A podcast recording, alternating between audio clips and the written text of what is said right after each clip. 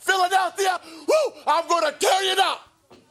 Pensacola, Florida, when I get to town, we're going to treat all you women, woo, the way women ought to be treated. and some real men are going to take that civic center apart, and then we're all going to be over a rodeo, woo, driving the women wild. Miami listening Beach, to the sports show. Woo, we on tour, and we're doing it better than anybody else alive. Now, Buddy Landel, it's so hard for me to sit back here in this studio looking at a guy out here hollering my name when last year I spent more money on spilt liquor in bars from one side of this world to the other than you made. You're talking to the Rolex wearing, diamond ring wearing, kiss stealing, woo, wheeling dealing, limousine riding, jet flying, son of a gun, and I'm having a hard time holding these alligators down.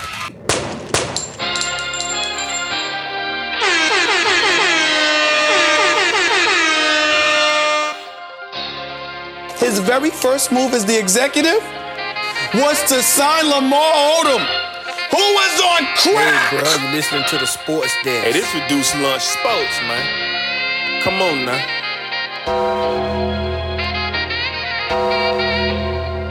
Break it down. New sports desk.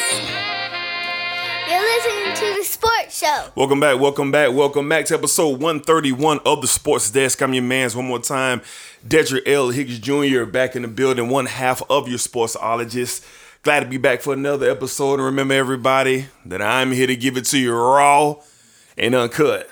And this your man Black, one of your favorite sportsologists, back in the building. Another for another episode. All right, man. So we got a, a decent uh, docket for you guys today. We got some some college football in the mix. Got some NFL in the mix. Uh, little little NBA, some U.S. basketball, Team USA basketball. Excuse me, and a couple of things. Uh, a couple other things on the list. But let's go ahead and get started with the the exciting news. I guess so to speak. It depends on who you are and what state you live in, what conference that you love, and that's the University of Texas and the University of Oklahoma. Um, they have informed the Big 12 that they will not be renewing their quote unquote contracts to remain in the Big 12 conference after 2025. Indeed, leading to the speculation throughout the week before that those two universities uh, will be taking their talents to the Southeastern conference. Now, of course, here on the sports desk, we're you know big time college football fans, and this is this is significant news um, for the college football world. And Black, we'll just start with you. Uh, you know, one, you know, how do you feel about this potential move? And two, what do you think this is all about? What do you think this is about with Texas and Oklahoma? Uh, leaving the conference that they founded, those two schools founded the Big 12, and want to take their talents allegedly to the SEC? Um, for me, I think it's uh, it, it, it could be a couple things. D, one I think is one of the main things that really jump up jump off your head for um when you hear this, and I believe that it has something a lot to do with recruiting. You have a lot of players from Texas and and Oklahoma recruits Texas very well, but you have a lot of players out of Texas here recently, maybe the past three or four years that that decide they don't want to go to Texas, they don't want to go to Oklahoma, they rather go to Alabama's and um, Ohio States, and so I put a big a big portion of it on recruiting. I think another thing is it. I think another thing in it is is competition. It got it, it, has to do with or for Oklahoma's part is competition because they run through the uh, Big Twelve every year. They're the team that's represented in the Big Twelve every year. They really don't have no challengers, and Texas has become a middle of the pack team. So for Texas, I ha- I think it has a lot to do with recruiting and also uh, it's it's it's money. It's money and it's, it's money as well. So I think they feel like they could, money wise, they could do more for their schools, even with them being the founders of the Big 12. And uh, the one thing that bothered me with Texas is Texas has their own network, so I didn't understand why they would want to make that jump to the SEC because they bring in more money uh, annually than Oklahoma does. But um, yeah, I think it, those three things are some of the big parts of why I think this move is going to be made: recruiting, money, and uh, competition for me. Uh, the number one thing is money. Period. I don't got nothing to do with competition. It don't got nothing to do with recruiting. It don't got nothing to do with bowl games. It ain't got nothing to do with none of that. It's money. Example: the University of Nebraska was the top school in the Big Twelve when they left the Big Twelve to go to the Big Ten. A lot of people were confused why. Nebraska was running running the, the Big 12 along with Texas around that time. People were wondering why. Well, money. At that time, the Big 12, their championship game, it was it wasn't a big deal compared to what was going on in the Big Ten. Henceforth, them moving the championship game to the Indianapolis Colts' new stadium and Lucas Oil. The Big Ten network was brewing at that time, so the Huskers decided to take their talents there. Texas, the Longhorn Network, it's it's deceiving, and here's why. It's owned by ESPN. They don't stand alone, the University of Texas, with that network. So the University of Texas giving up their rights, because that's what's going to happen. They're going to give up their rights to that network to give it all to, guess what? The SEC on CBS. So they're going to have to work out a new deal with CBS to bring the Longhorn network over that way because Texas might be one of those teams that are featured on Saturdays on CBS. Florida, Georgia, Alabama, SEC network. Will Texas go to the SEC network? I got to believe that they will. The SEC is the most predominant money making conference in all of college f- sports, not just football, all of it. So, this is how I see it. Oklahoma and Texas, they don't want to miss out on the money train. The Big 12 is dissolving. In the next five years, the Big 12 will be no more. Uh-huh. In the next five years, we're going to have four super conferences. You're going to lose the, the the Atlantic Conference. You're going to lose a lot of conferences that the NCAA has birthed. The one thing the NCAA has been afraid of this whole time is teams, excuse me, universities taking control of their their path, so to speak. Players taking control of their path. Hence, Bryce Young uh, from the University of Alabama, almost a million dollars in endorsements. People and universities are going to start taking control and they're going to be featured and they're going to be elite. And that's what Texas and Oklahoma are doing. Nebraska get their heads beaten in the Big Ten every year. they don't compete in the Big Ten. It doesn't matter to Nebraska. You want to know why? Because at the end of every year, they get an $80 million check for participating in the Big Ten. The University of Texas is not going to compete in the SEC right away. I don't know if they ever will but they're going to get a hundred million dollar check every year. They don't ain't nothing about no recruit. And no, the uni, the president of University, University of Texas does not care if Alabama beats them seventy eight to six. Because you want to know why? Hundred million. now the University of Oklahoma, they will compete mm-hmm. because they've beaten the SEC's powers. Yes, they have. We've seen them compete against the SEC powers. They've run the Big 12 for the last six to seven years. They own it. And for what it's worth, they don't get the credibility that their university should get because the Big 12 is trash. Mm-hmm. So they're moving to the SEC. I'm going to go ahead and say Oklahoma will be a top four team in the SEC every year. Top four. Every single year. Why? Lincoln Riley, check the box. Great coach. Recruitments, check the box. Look at the last three quarterbacks that came out of there. What did they walk away with? Heisman's. Correct? Mm-hmm. College football playoffs Correct? Correct. Don't matter who they play, you better come to play if you got to play the Sooners. Correct. So they're gonna compete right away in the SEC whenever they get there. Now a lot of people think they're gonna start in 2025. They're not. Mm-mm. It's gonna be 2022. Yeah. I agree. once once all these meetings and all these things get taken care of, and the the the, the penalty, which is ridiculous. Oh, they got to pay an eighty million dollar penalty to cover. conference. Okay, they got right that back. toilet paper. They get it right back. It's toilet paper. He ain't about to get it right back. They got it toilet paper. so, all in all, am I a fan of this? Yes. I love it. Am I a fan of this? Absolutely, I'm a fan of it. I'm a fan of the NCAA losing control. I'm a fan of the potential for super conferences where you're going to have 16 teams to 18 teams, whether it's going to be the Big Ten, which is going to be one of them, whether it's going to be the SEC, which is going to be another one, it's going to be uh, uh, the Pac-12, due for the western western side of the state. That's going to be another one, and either it's going to be the SEC or uh, that's the, the ACC. I mean, the ACC is going to be the last one, maybe, maybe. So I'm a fan of it. Put all these schools in one conferences and listen, no one cares. About, I hate to say this, I'm sorry. The Mid Atlantic Championship, the MIAC, the the the the the, the, the, the Atlantic. We don't care.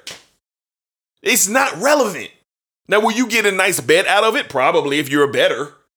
But as far as quality conference football, all of these schools who can compete, they should be in one conference. And Texas and Oklahoma starting this trend in the next five years. I'm calling it now. Big 12 will be no more. The Atlantic, Mid American, all these, no more. The NCAA will be innocent bystanders, hoping and wishing to be considered in conversations because Oklahoma and Texas have showed you we're not going through the NCAA. We're doing things on our own. Our kids are not going to get paid. You're going to start seeing college football quarterbacks two, three million dollars that they're going to inherit while they're in college. And I love it because it should be this way. The muzzle have been taken off these universities. The muzzle will be taken off these kids. They're going to be free to do what they want to do. And the SEC, no matter how you feel about whoever, they're the most prominent lucrative conference in all of college sports. And Oklahoma and Texas said, we're not missing this money train. We're going. And that's what this is all about. The dollar dollar bill, y'all. Cream. That's what it's all about. Cash rules everything around me. That's what it is all about. So, Black, let's get to some scenarios, man. Let's get to some scenarios, man. Let's kind of talk about some of these um, hypothetical alignments in the SEC. Now, the ESPN has reported a group scenario, no longer the uh was the SEC East and SEC West. They're saying that that could be over with due to the amount of teams. Okay.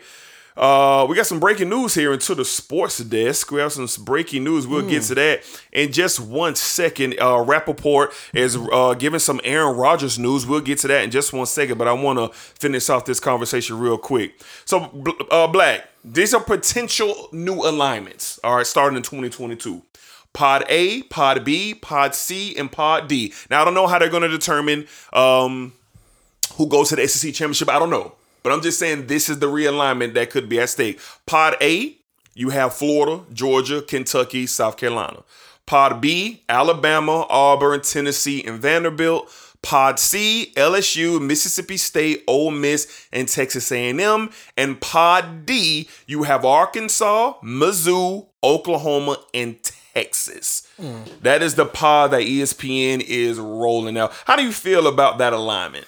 Um, it's it's it sounds it sounds pretty good. I could see why they have. uh I don't know if you noticed, they still have they in the same parts. They have the rival school schools still playing yeah, their rival to. games. So uh, that's one thing that really stood out. Um, and just like you, you you got one of the sorry loners in the SEC, the sorry loner teams in the SEC.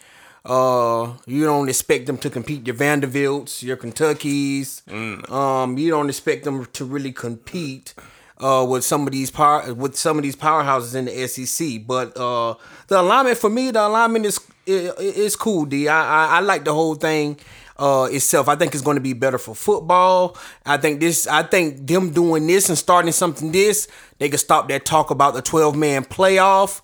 This I think this really I think this really is going to settle that no. with Oklahoma and with Oklahoma and Texas going to the SEC. Mm-mm. But for me, uh, but for me, I like the idea of how they got the pod set up and uh, however they're going to do it conference wise or what are they going to have what side four sides or whatever it may be i like the idea of it uh, it's going to be great for college football for texas and oklahoma to go to the sec and uh, put this together we'll just give you something to think about why would the alignment uh, why would the expansion of the college football playoff stop with more teams going to other conferences, remind yourself that this is about money. Mm-hmm. This isn't this isn't about what we what our grandfathers watched on college football, what we watched on college football. No, no, no. This is about money. This is about attraction. So Okay. when you split up these conferences, which is coming, and you create these super conferences, guess what? They're going to be more eligibility for teams to make the college football playoff. This is what this, this is what this shows me. Pod A, Florida, Georgia, UK, I mean Kentucky and South Carolina. Like you said, the rivalry schools are there. Winner Florida, Georgia, they advance to what? A semifinal to go to the conference championship. Pod B, who are the rival schools? You got Alabama and Auburn. They play each other. Winner goes what? To the semifinal to see who goes to the SEC championship game. Pod C, same thing. LSU and Texas A&M. You got to think those are going to be the two best schools. Mm-hmm. Winner that, what? They face Florida on one side, SC semifinal to go to the SEC championship game. And the last pod, Oklahoma and Texas. Or is it? I don't see Mizzou or Arkansas shaking nothing. So mm-hmm. Oklahoma and Texas, the winner of that two do what? At semifinal, they'll be facing Alabama. So your semifinal could be Florida versus LSU, and you could get Alabama versus Oklahoma.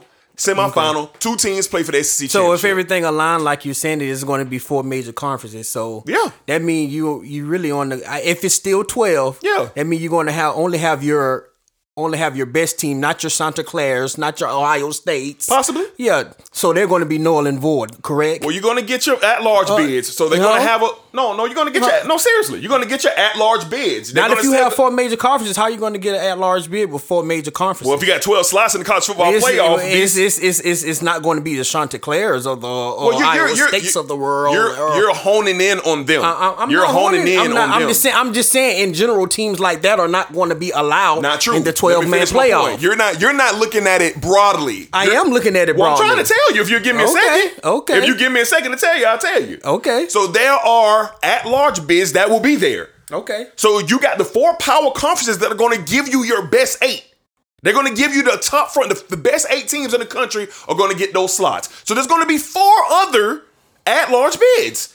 You're mm. going to get four. So you got schools like Iowa State, the Chanticleers, uh, Cincinnati. You have teams like that who will be in the mix for those at-large bids. Talking about money, not preference. That's what you're talking about. I'm talking about money. I'm What talking money- about a broad spectrum of what this is going to bring in for these programs. College football is not dumb. And what money are the Chanticleers and Iowa State going to generate? Bro, if they go to an at-large bid, that school's going to get Okay, twenty if we- million dollars. If we're talking at large here, wouldn't, wouldn't I rather give an at large to a team who compete in the Power Four and not a team I just that's gave you eight. the I just said Four? that. Hey, it's not eight. I'm talking about the last No, four at large. no, Why no. not? Because you Why not? You can't single out Iowa State, Cincinnati, Maryland, uh, the Chanticleers, Boise State. You can't single them out. You can't say, "Hey, you guys are not invited to even participate in this." They didn't even do that for the BCS. They didn't even do that for the New Year's Six Day Bowl. So you think they're gonna start with this now? No. When Memphis went to the the uh, Cotton Bowl, guess what they got? They got a twenty five million dollar check. They did. Okay, so other They schools did. are going to be in the mix to get that, whether it's the Chanticleers or not, whether it's Boise State or not, whether it's Utah or not. These schools are going to be in the mix to get that. This is the broad spectrum that college football, they want the NCAA tournament feel. They want the NCAA uh, tournament look for men's basketball. And this is all about the dollar. No matter how you feel about it, no matter what your preference is, it's about the dollar. We can dislike it, we can disagree, but this is where it's heading. They just Texas and Oklahoma showed you this week that this is what this is about. Because if it wasn't about that, why wouldn't they stay in the Big 12? Why wouldn't they stay homegrown in what they started? They're leaving to go join another conference. And we're, this is going to be a trend. So I think if you get these super conferences that I think that are on the way, it's just it's it's it's just inevitable. And then you're going to get four at-large bids. They're going to allow a Cinderella story. They make money throughout the year. I've gotten away as a I've gotten away as an analyst of thinking, hey, the Chanticleers for football reasons are why I'm watching. No, that's not why I'm watching. The reason I'm watching is like, wow, they 9 0 for real? They 10 0 and along the way they did knock off the number 10 so and so team in the country. Man, How, you know, how often do we see Cinderella stories every in college year. football? Every single year. Every Every, year? single Every year. single year? Every single year. Okay. All right. Every single year. Who? So these The teams. Chanticleers? What are you talking about? We got Boise State all- all throughout this. Utah. That's Cinderella? Undefe- What are you talking about? We Boise just- State has Florida- always been a relevant team, though. They're not relevant. Stop that. Boise State is not a relevant team. Chris relevant Petersen team. made them respectable, but they're not relevant. Name they the always last been time. relevant. They always been relevant. Chris when it comes to winning big games, bowl games, False. Uh, regular season games, what what made them when, when, when have they ever been? When have they ever sucked? When the last time they was in a big bowl game? Can you educate What me? you mean? When the last time was Boise State in a big relevant game? Oh, they bowl not. game? They haven't been in a big Thank bowl you. game since Petersen. So what are you talking about? You know what I'm saying Petersen been gone? they're not. They're more relevant than the Chanticleers. I'm just saying they're relevant. You honing in on the Chanticleers for whatever reason. I'm, I'm having a broader conversation. That's what I'm having. You honing in on the Chanticleers because you dislike the notion of them making the college football playoff. Cool. No, That's it your all. It, preference. this is what it all comes back to. In college football, if you if you're doing a 12 man, whatever you want it to be, those four at large, that those teams that don't even belong to be belong there, what's the reason of putting them there when they're going to get their brains beat in? What's the purpose of doing that?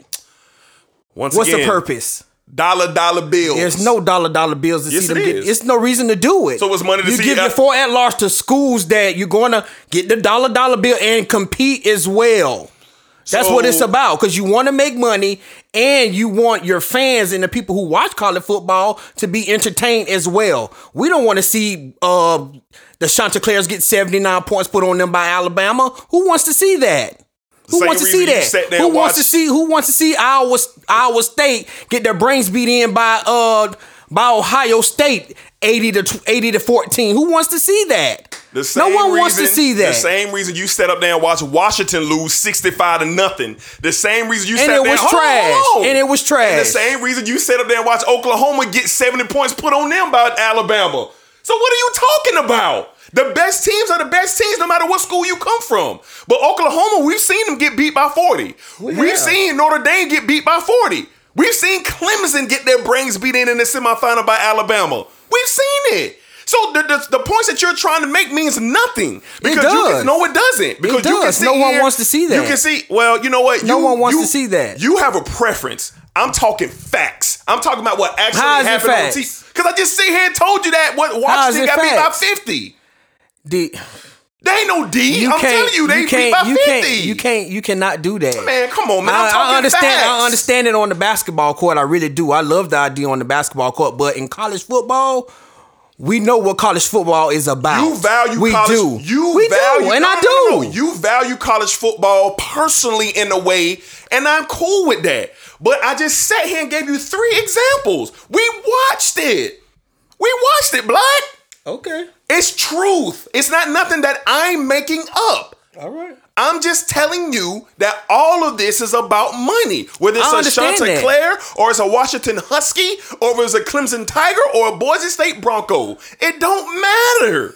it don't matter. These universities are all in it to be lucrative. And if there's four at-large bids, the, the committee is not going to say, hey, you guys are not eligible for this. Uh, uh, uh, They're not gonna say if that. you- You're not eligible. Oh, well, who? What schools can we make more money with? What schools can we make more money with? We can't make it with. We can't make it with Iowa State, Chanticleers, or Boise State. We can make it with four teams who competed in there and in the four power conference, as you said.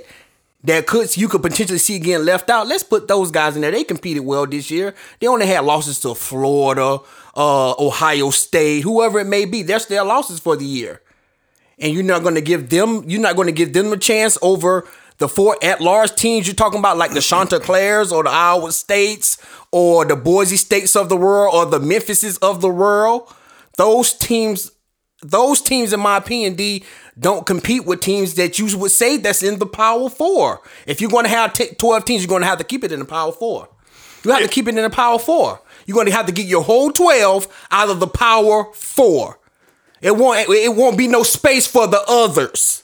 Yeah, well, There you're won't be no space. You're wrong. You're wrong about that, and that's Okay. That's a personal preference because we've never seen that. Even with the even when they had the what it was called the BCS, right? The BCS, right? Okay. So how did Boise State become relevant? Because they had an opportunity to do what? Go to. Okay. The, oh no, wait, wait. No, I want you to. I want you Can I to. finish my statement? And I'm gonna on. let you go. Boise State. How did they become relevant? In the BCS, they got to that number 12 spot and what allowed them to go where? To the Fiesta Bowl, correct? Mm-hmm. And what did they do there? They beat Oklahoma, right? Okay. And they became relevant because why? They had an opportunity, not just because it was Boise State. It wasn't because it was them.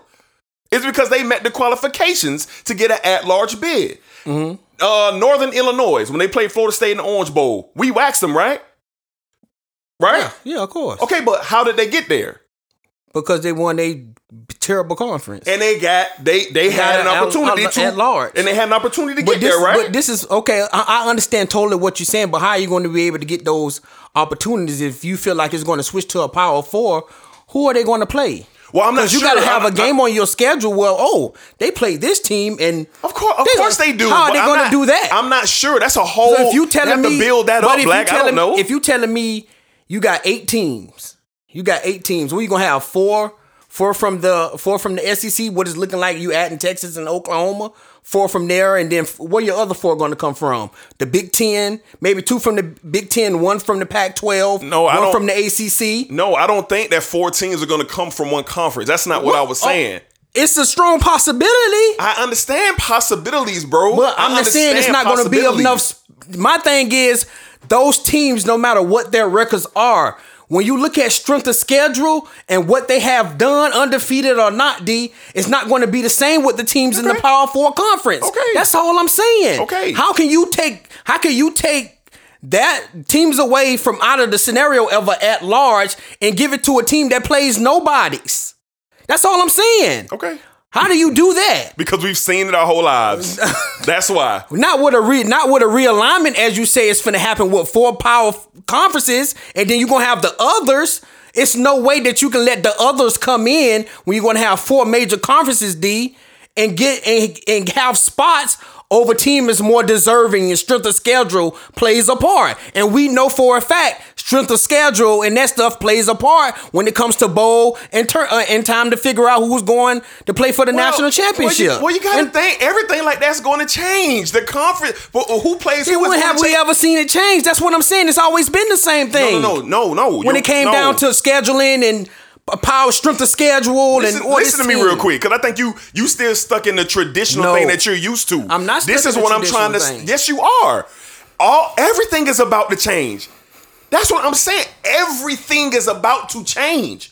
Everything, whether you think so or not, it is. Oklahoma and Texas leaving the Big 12, going to the SEC shows you that. You never would have thought you would have woke up one morning and seen this. Of course not. Okay, so everything is changing. Nothing is off the table. That's what I'm saying. I don't know how they're going to construct it, Black. But the future is telling us with Texas and Oklahoma leaving that everything is about to change. Everything. We're going to see scenarios. We're going to see schedules. We're going to see teams play that we've never seen before. You can wake up one morning and see Oregon coming to Florida. You can see that. You can wake up one morning and say, "Wow, uh, Texas is scheduled to go to uh, uh, uh, Washington State." Just, I mean, you, we just don't know. I think the NCAA has had handcuffs, and they're lo- they're going to lose their power. So you so so with the with this realignment, as you say, that's going to happen with the four major conferences. I think- you think you're going to out of it. You think you're going to get more more more games of teams that should be playing Yes. in the regular season. Yes. when you have teams in the SEC who don't want no parts of that. Yes. Because it's- because their schedule is already Yes. daunting Yeah. in the SEC. Yeah, 'cause So how is that going to happen when you add a Oklahoma and Texas to the Easy. SEC? Easy. You think they're going to be happy about playing an Oregon? Yeah. Or uh or teams like Ohio State Yeah. or teams like who Yeah, North because- Carolina? Yeah, 'cause you wanna know why? Why? Because these classics started happening when they went to the college football playoff. Out of nowhere, you're starting to see it started with Florida State first. Florida State, Oklahoma State. But what do we hear every year But from what- the SEC, D? No, no, no, We don't you. like playing these extra tough games on our schedule because we got to deal with so much in the SEC. But to give SEC credit, we saw Florida and Michigan two years in a row. We did In the regular but what, season. But what was the talk leading up to all that? Oh, we don't want to really play these play these games. Yeah, but- but- because we have so much to worry about in the SEC, and then you just adding Texas and Oklahoma to the mix. It changed, bruh. That's why we had Clemson versus Georgia. You would have never thought you would have seen that. Okay. Georgia versus Notre Dame. So you're telling me It's gonna if, keep if this going. if this if this happens the way that you say, and uh, they said, "Okay, Alabama, we want to give you Ohio State first game kickoff. Then follow that up, you got to go on the road and go face Ole Miss. You think Nick Saban gonna be cool with that? It's not about what Nick Saban no, is cool with. It's going to be a problem. It's fine. We see we see it year in and year out from the big coach. We hear it from Nick Saban every year. Yeah, but why? Nick, but Nick why do it? But Nick Saban has has put Florida he put Florida State on his schedule, right? he he has. Nick Saban is also going to play an upstart Miami Hurricanes at the beginning of this year, correct? he is. He so Nick Saban is following suit. he following suit. But, listen, they- the they- schedule's not going to be like that. they Obviously, when they obviously when they play Miami, they're going to play the Citadel next week. We Of know that. So they- they're not going to go on the road to face Ole Miss. All I'm saying is we've seen the changes slowly take place. If you look at these, they make up classics every year. Like, well, they got some classic. You had West Virginia versus Florida State, and then you got You got Georgia and Clemson this year. That's what I'm saying. So teams are participating in this. Now, if we if they create four super conferences, half the conference is going to be trash. That's what I'm saying. They're going to be trash. So therefore, for your strength of schedule, all it's going to take is one team. It's going to take one team to say, hey, you know what? No matter what, give me the second best team in the Big Ten for the next five years. Give me them. It don't matter. Give me them. as a at large. That's what you're saying. No, no, no. I'm just saying to start the season. To start the season. Yeah. Okay. So another school is going to do what? We can't be out there with them boys. Hey, Pac-12, give me your second best school. Give me a second best school for the next three years. We want to play y'all home and home series, neutral site, home and away. Let's book it. That because that's what we've been seeing. Have that not what we've been seeing? So it's a lot thing- there. this it's, a, is- it's, a lot. It's a, it's, it's a lot there, and I and I love it because it's it's it's a lot there, like you say. And I'm not on. I'm my thing is if I'm looking at the totality of this thing. Like you like the Fighting Mac Browns. I'm just gonna make an example. Shout out to the Fighting Mac Browns. Fighting Mac Browns. They're sitting on. They sitting on a bubble, as college basketball would say. They sitting on a bubble. Mm-hmm. And then you have the Iowa State Cyclones as an at large fighting for at large. D, who you gonna want to see in that game? D, who you want to see in that I'm gonna- game? yeah, I'm going to want to see the Fighting Mac Brown. That's what I- that's that's what I'm talking about but because it's a preference though. and it comes down to money. That's why I'm not only uh, signaling out the teams that you're talking about at large. It comes down to money because more people be like, "Oh yeah, I spend my dollar to go see the Fighting Mac Browns play over Iowa State, over over uh, trash Nebraska, over whoever else it may be, over Memphis." Teams like that cannot compete with the teams in your power four. That's what I'm trying to say. I so if you have twelve, if you have twelve D, I understand. Your whole entire twelve have to come from out of that power four. I understand what you're saying. And I'm, we're going to move on after this. You've seen Memphis in the Cotton Bowl against LSU. You saw Boise State in the Fiesta Bowl versus Oklahoma. You've seen NIU in the Orange Bowl versus Florida State. Me and you were together when they announced the BCS, that the uh, New Year's Six Day Bowls, and we wanted a big time matchup. The wind got let out of our sails when they said it was Florida State versus NIU. Was it not? It was. It was disappointing, correct? It very was so. Yeah. and that's the feeling that we're going to get when this college football playoff expands. but why you? Because you got NIU versus Florida State. that? You got NIU. NIU had no But it was no business- alignment then, D. But it's no it- alignment. You talk about four major at-large. conferences. Yeah, but you- I'm we just talk saying- about four. Yeah, I know. But they had at larges available. There will be at larges available. There will be. How Bre- They D, will when, be. when the most of your your best football is coming from the four power conferences. If you get as two you're going to say it's going to happen look, in the look. next five years. If you get two teams, 12 man playoff, if you get two teams per power four, that's two teams. That's two teams. you're gonna have to get more than two. No, no, no. I'm just saying. That's two teams that get you eight. Then you have four at larges. Those at larges could come from anywhere. Yeah, they could very well come from those. and what's gonna play? A, what's gonna play? A, right? What's gonna play a part in those at larges? Whatever the requirements are. Strength of schedule. Who did you play? When did you play? them? Exactly. Just like they do now. Exactly. Just like they and, do now. And who will and who will win that battle if you was putting them on paper? Who will win the battle? well, I don't, I don't think they go based on my- based on the four, power four conferences, as you would say. I'm not basing it off now because now those teams that we're talking about would be get at large. They will play somebody out of their conference that meet the requirements of a good team. But when you go to the power four. Those other teams are not going to be able to play the teams that meet the requirements. Let me give They're not going to be able to meet play the teams that, that meet the requirements Let me give of scenario. being able to get into a, uh, a playoff. Let me give you a scenario. Let me get a scenario, and then we're gonna move on. LSU in the SEC. Let's say they finish nine and three. Okay, they beat Florida, but they also lost to Alabama and Auburn. Nine and three, and let's say they're hovering at the number twelve and thirteen team in the country. Season's over. They didn't even make their conference championship. Season's over. University of Boise State. Boise State goes twelve and uh, let's Boise State goes eleven and one. That's the same amount of games, I believe. Eleven and one.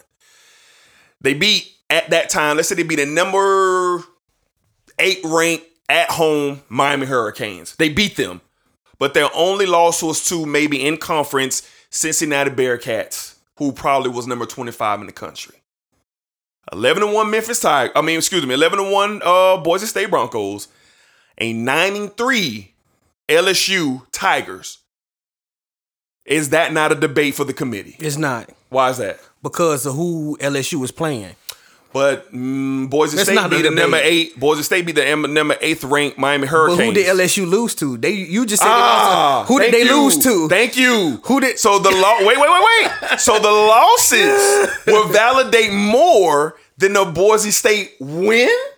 No, based on what they played, based on the people. Black. teams- Come on now. D, Listen to me one more time. I'm gonna ask a question one more time. No, I'm not gonna. No, I, I heard it very clear. Three losses I by it. LSU Uh huh.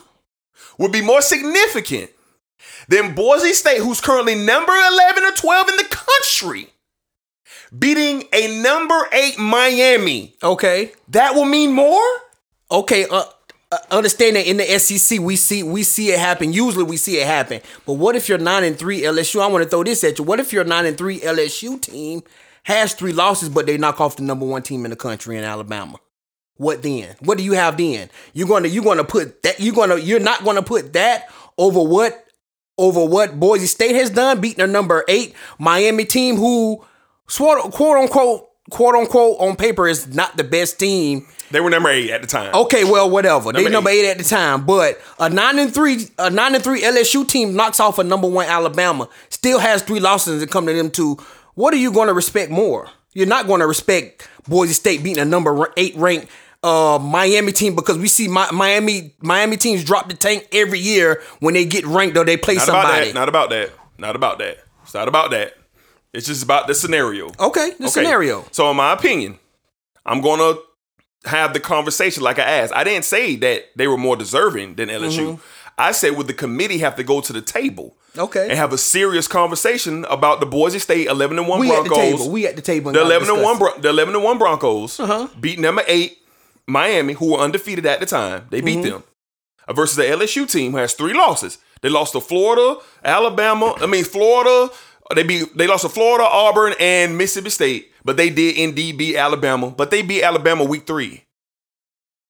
But they had 3 losses since that number 1 ranked win. Mm. What look better? what look better? Just keep it real. What Yeah, I gotta go better? LSU, man. I gotta go LSU. So LSU because if you beat number one and then you lose, then you Three lose, games. and then your three games you lose to teams that's ranked in the top. That's ranked in the top five. Just say top 25. Say top Oh, no. 25. Most of the teams they play are going to be ranked in the top ten or the top five. I'm just Most saying of the for teams broader- for broader Okay, well, top, top ten, 25. top, Top ten, top ten. I'm going off. I'm, go, I'm right, going man. off what it is, bro. Okay, How many teams? Right, how all many right. teams do we see ranked in the SEC in the top ten every year? Listen, oh, you go. You, you, you, you- okay. Okay, top. I'm a top twenty. to- Top twenty five. Let's say they just let's let's say they lose to uh, a number ten a, a number ten ranked Texas A and M, and they come back and take another loss to who who who else in the SEC? Georgia, who's ranked number six, and then they take another loss and they lose to uh uh um let's say Ole Miss just ranked eleventh or twelfth or something like that. You don't think that losing to teams where they're ranked at wouldn't mean more than Boise State knocking off number eight Miami and then losing to a then losing to a uh, Northern Illinois in their conference with one loss. You don't think LSU? You can't sit here and tell me that LSU doesn't look better I'm because you, not- 'cause you know who you know what it's going to be when LSU play. You're going to going to compete. I'm going to compete. I'm not giving the nod to a team who beat the number one team in the country in week three, and then in weeks eight, nine, and eleven, as the season close out, they lose those three games with these three teams in the top 25 over a team who went 11 and 1, who went to their conference championship game, beat the number eight ranked team in the country at on their home field. I'm not giving a team, no matter what conference you were in, I'm not giving you that nod. I'm not giving you you lost three straight games to That's top tough, 25 dude. team. It's not tough. It's, It's the right thing to do. It's not tough and it's the right thing to do. And I think, you know, you know, as we go forward and seeing how this thing further furthers develop, further develops, excuse me, in the next five years, there are going to be a lot more conversations like this and a lot more scenarios like this because the field, the land of college football is changing. The the college football we knew growing up, the college football we know right now will no longer exist. It won't exist. And a lot of people, myself, you, our college football correspondent, Cedric Farr, Rashad, uh, Fred, all of us are going to have to get used to new. New. Whether we like it or not. There's a more broad college football that's coming. It's coming. Now, will the SEC still be the best conference in the country? Probably. But the requirements, the schedules, the tournaments, everything will be different. And I feel that they will have some bids, whether it's two or four, set aside for teams like Boise, the Chanticleers, NIU, Memphis. They will be set aside for those teams to try to make the tournament. Just like they have given in the BCS era and they've given in the college football playoff era. That's all I'm saying. That's all I'm saying. So we'll see. So very uh entertaining conversation with me and Black that opened up 40 minutes this episode. So we're gonna move it move it along rather rather quickly. Um, we still have a lot more we're gonna talk about. Of course, we're gonna get into the god awful, uh, abysmal, disgusting uh performance. Breaking by- news. Yeah, by the um Team USA basketball the Olympics, and we have some breaking news as well that everybody get into. But before we get onto all that, man, uh, let's get into a couple of your favorite segments of the show. We're going to move it along rather quickly, or at least try our best. So let's go ahead and get into our our top five.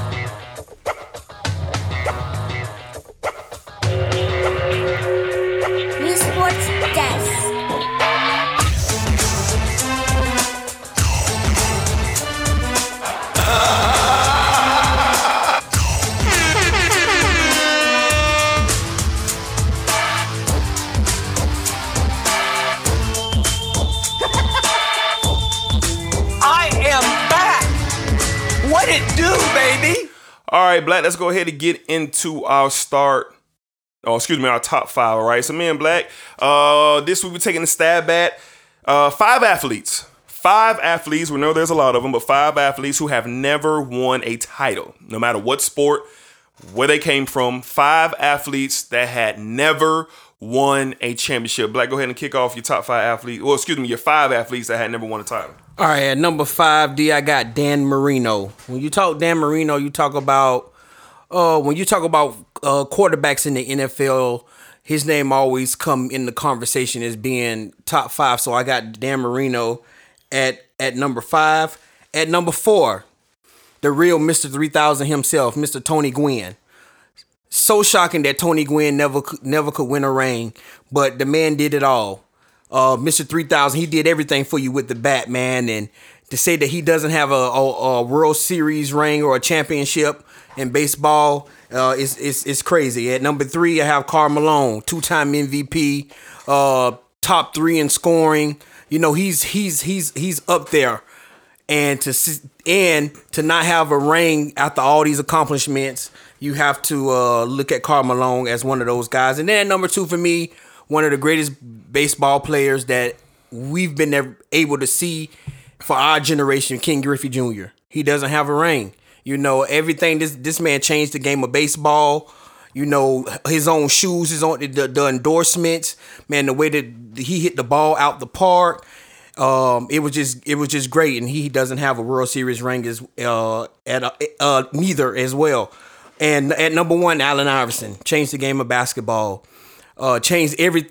I mean, he brung being cool into basketball. He brung he brung that charisma. You know everything, the flash, everything that into into the into the NBA, the cornrows. You know, you when you see Allen Iverson with the cornrows, you start seeing it everywhere. And uh, for him not to have an NBA ring with the talent that that he possessed, it's it's criminal. You know, so I got Allen Iverson at number one. All right, all right, side of the list, side of the list. Uh, I mean, number five is Barry Bonds. Um, a show, a theatrical moment, a movie. Um, he's responsible for man, me actually caring about baseball, to be honest with you, after Ken Griffey, you know, just the the home runs, the brute power, um, former MVP. I mean, Bonds was a staple in Major League Baseball, and it's a shame that he doesn't have a ring, even though he had an opportunity. He does not have one. Number four, Dan Marino. All right. Uh, what more can you say? I mean, this man, before we seen Patrick Mahomes and Aaron Rodgers, best throw of the football that you ever seen before those guys came along. Stats after stats after stats, stayed at one team his entire career. Got to a couple Super Bowls, but just didn't get it done. Number four, Demario. Number, excuse me, number four, Demario. Number three, Reggie Miller, man. Reggie Miller. I just wish Reggie could have got him one. I wish he could have got him one, even though he did get to the NBA Finals where he lost to my Los Angeles Lakers. I wish Reggie could have got one because of the memories and the moments that he gave basketball. Yep. I mean, one of a kind. One of a kind. When it when you think about basketball, Reggie Miller, you kind of wish Reggie had that up on his belt. Number two, Charles Barkley. As a personality, his charisma, his uh uh uh, uh bright uh vocabulary, uh his energy. I love Charles. A lot of people hate Charles, but I love him. I love him because he reminds me a lot of myself uh, in a lot of ways. I don't hold my tongue to nobody. I'm very, very opinionated, and I'm gonna tell you how I feel, and I like people like that. So I wish Charles Barkley would have got him when he did get to a finals, but him and the Suns they just couldn't get it done against Mike and the Bulls. Okay, and number one, Allen Iverson. Um, How ironic. the, the list, the list goes on and on culturally. The impact that Iverson made on myself and my generation, um, the heart, uh, the the grind, the grit, the little man on the floor who wouldn't be denied. Former MVP was never scared, unapologetic, just gave his heart and his soul to the game. And it would have been thrilling, man, to see Allen Iverson hoist up that Larry O'Brien trophy at least one time. But he ran into the ultimate buzzsaw. He ran into Shaq and Kobe. But even though the Lakers won the championship that year, maybe Allen Iverson gave us the most memorable moment the entire playoffs. Mm-hmm. Dropping 50 on the Lakers in game one and stepping over Tyronn Lue in overtime in game one in Los Angeles. Like I said, even though the Lakers won that ring, I think that's the moment people remember Yeah. from that playoffs. The Lakers went 15 and 1. Lost one game. Crazy. And it was a little old Allen Iverson who gave dropping one 50 at, uh, in LA. I just think a lot of people will never ever forget that, man. So shout out to AI. All right. So those are our top five athletes to never win a championship. Please, guys, if you have anybody on your list you'd like to let us know who should be added to that list, hit us up on Twitter, hit us up on Instagram, or leave a comment down on SoundCloud or iTunes or Spotify. We would love to hear from you guys. All right, Black, let's go ahead and transition over to our start bitch or cut. Kind of switcheroo this week, man. We're gonna be going some different angles with the start bitch or cut, and this is what I mean. You'll hear uh, in just one second, Black.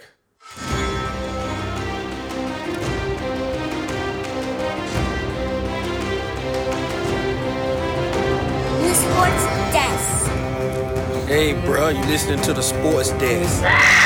Gangsta, gangsta.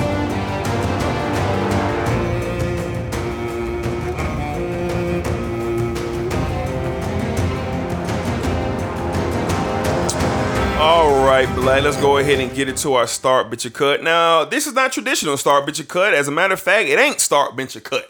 All right, it's it's it's it's. I'm gonna be throwing some different things at you, man, that you still have to make a decision on. You still have to think about. So it ain't start bitch or cut, even though this is called start bitch or cut. If that makes sense to anybody out there listening. All right, Black, I got a scenario: three on three, seven game series. Who's going to win? Are you ready for your first team, Black? Mm-hmm. First team is Michael Jeffrey Jordan, followed by his teammates Kevin Durant and the Diesel, Shaquille O'Neal, Jordan, KD, and Shaq on one team. Your second team, the Mamba, Bean, Kobe Bean Bryant, followed by the King, LeBron Raymond James, followed by their big man, the Dream, Hakeem the Dream Olajuwon. Black, seven game series, 303 style basketball. Who wins this series and how many games do they win it in? Jordan, KD, Shaq versus Kobe, Bron, and the Dream. Mm, Yes, sir. yes, sir. Oh Mm-hmm, man, this is tough, boy. This is tough. Shaking it up here on the sports yeah, desk. Yeah, shaking it up, man. D, I'm gonna go. Mm. I'm gonna go Kobe, LeBron, and Dream over Jordan, KD, and Shaq. I said the Diesel Shaq. I mean the I said that specifically now. the Diesel Shaq. I said that specifically. I ain't say Orlando Shaq. I ain't say Phoenix Sun Shack. Shaq is Shaq, I right? said disease. No, no, no, no. The Diesel. You well, know I gotta that change is. it then. Well, that's why I said the Diesel. Okay, well I gotta. go- Okay, yeah. That's why I said the Diesel. I ain't say the big Aristotle Shaq. You know what? No, I'm gonna stick. I'm gonna stick. I'm gonna stick. Uh, I, I I believe Kareem. I believe the dream with the moves, man. You know he could he could get Shaq working. You know have to have him make him do something he didn't- really didn't have to do. You know I think he can get it done. And then, uh, LeBron versus KD.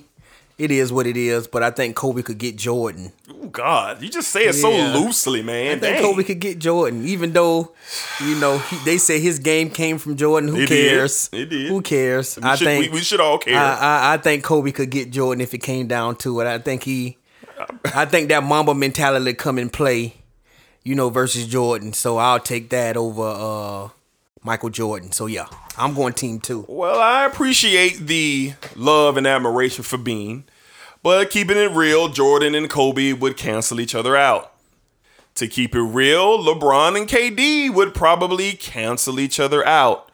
This would come down. This would come down to rebounding. This would come down to just physical presence down in the paint. And I ain't putting nobody over Diesel Shaq. Nobody. Dream got the moves now. I don't care about none of them moves when you get dunked on 20 times in the game. Sooner or later, you going to wear down. I'm going to take Jordan, Diesel Shaq, and KD slightly to win a game seven, 111 to 110 and a half. Mm. I'm going to take Big Shaq, the Diesel, Kevin Durant, and Michael Jeffrey Jordan to slightly get the job done over my guys or over on the other way. It pains me to not ally with my guys, but I gotta keep it real because I ain't never ever seen nothing like Diesel Shaq in my lifetime. Kobe is looking down, shaking his head. He probably is, and I love you, Bean. You know that. You know that. You know that. All right, man. So that's pretty much going to give up our segment, man. We know that college football took up about a good hour, but you know it was needed and it was necessary, and it's going to be developing conversations as we go forward. But let's go ahead and get into some of our breaking news, um, and then we're going to start talking about everything else in the National Football League.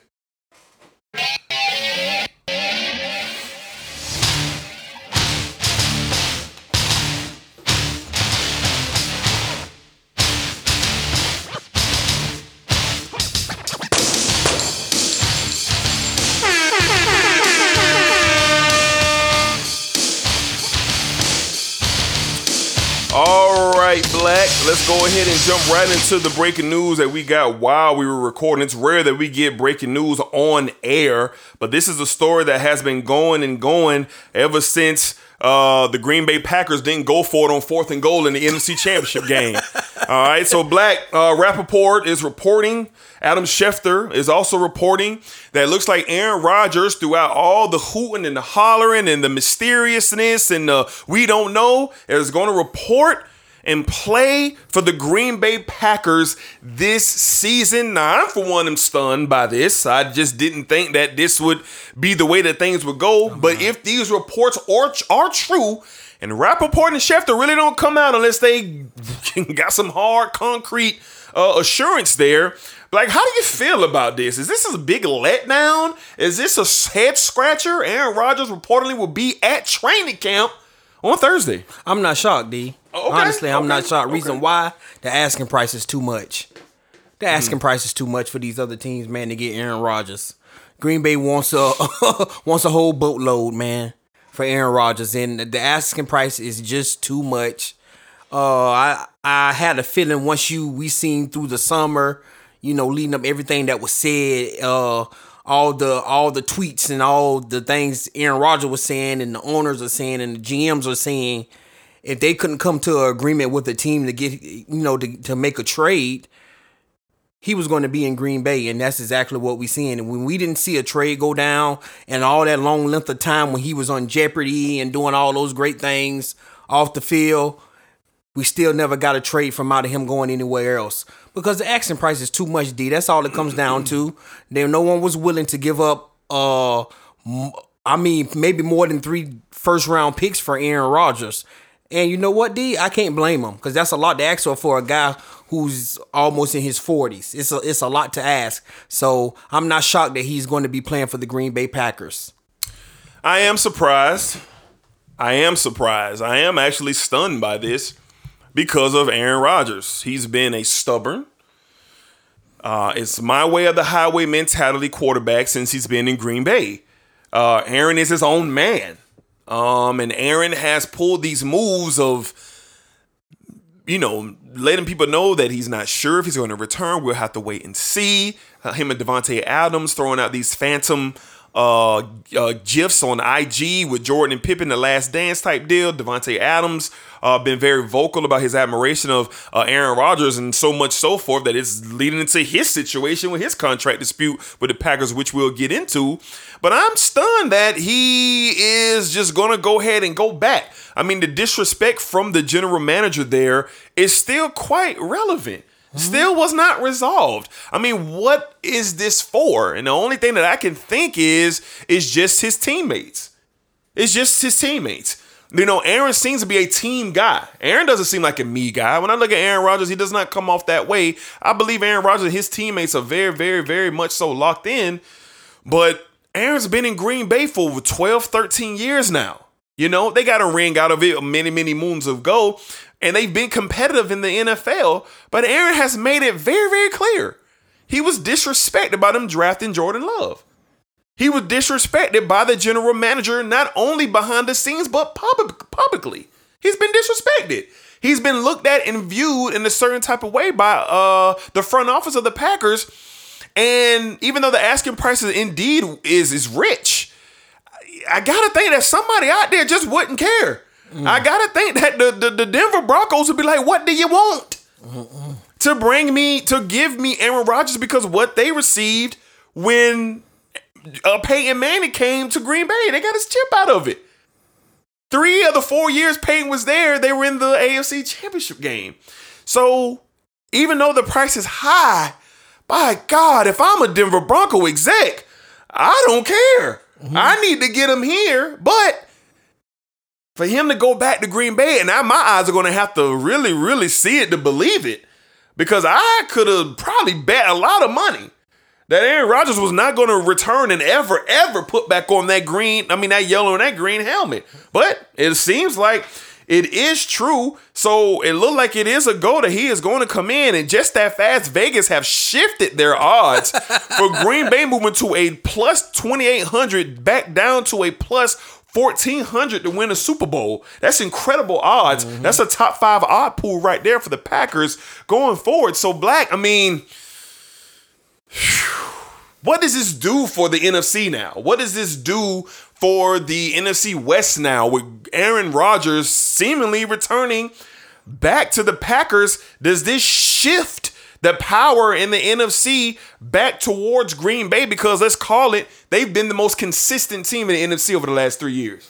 Um, I don't know if it shifts shift the uh shift the power. D. I think uh Tampa Tampa has that power because they beat Green Bay, but um, it's it's it's really gonna make for an interesting story. Now you're gonna get these games with Aaron Rodgers being back in Green Bay. You're gonna you're gonna get the games where you're gonna have to see Tom Brady and we get to see Tom Brady and Aaron Rodgers again. We- And, and of course, the NFC in itself this year, I think, is going to be very exciting. Man, everything about, and then you just add this back to it.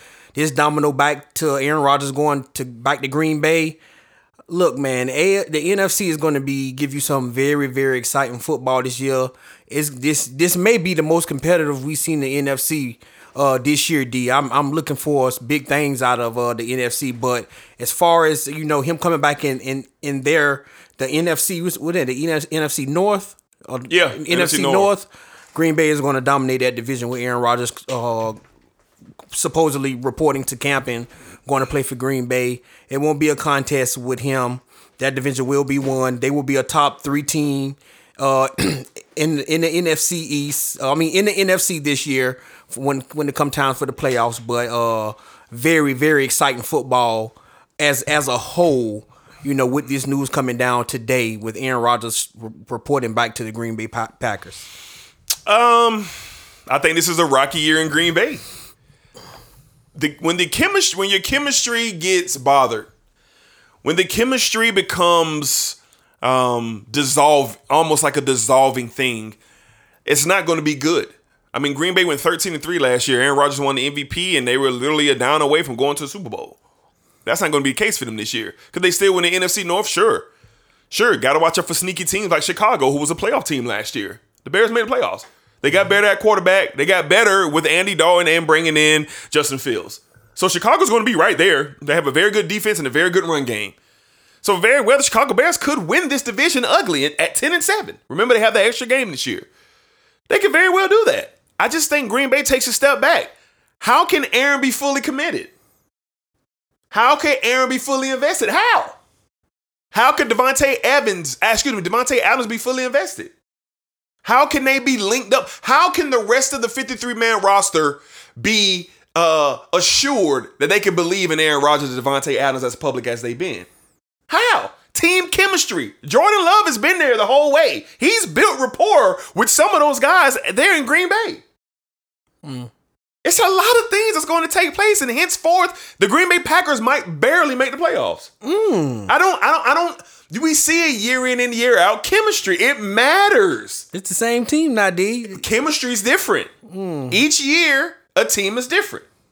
Every, it's the same. It's like the New England Patriots. Each year, that team is different, but there's been one standstill motion there. Tom Brady and Bill Belichick too.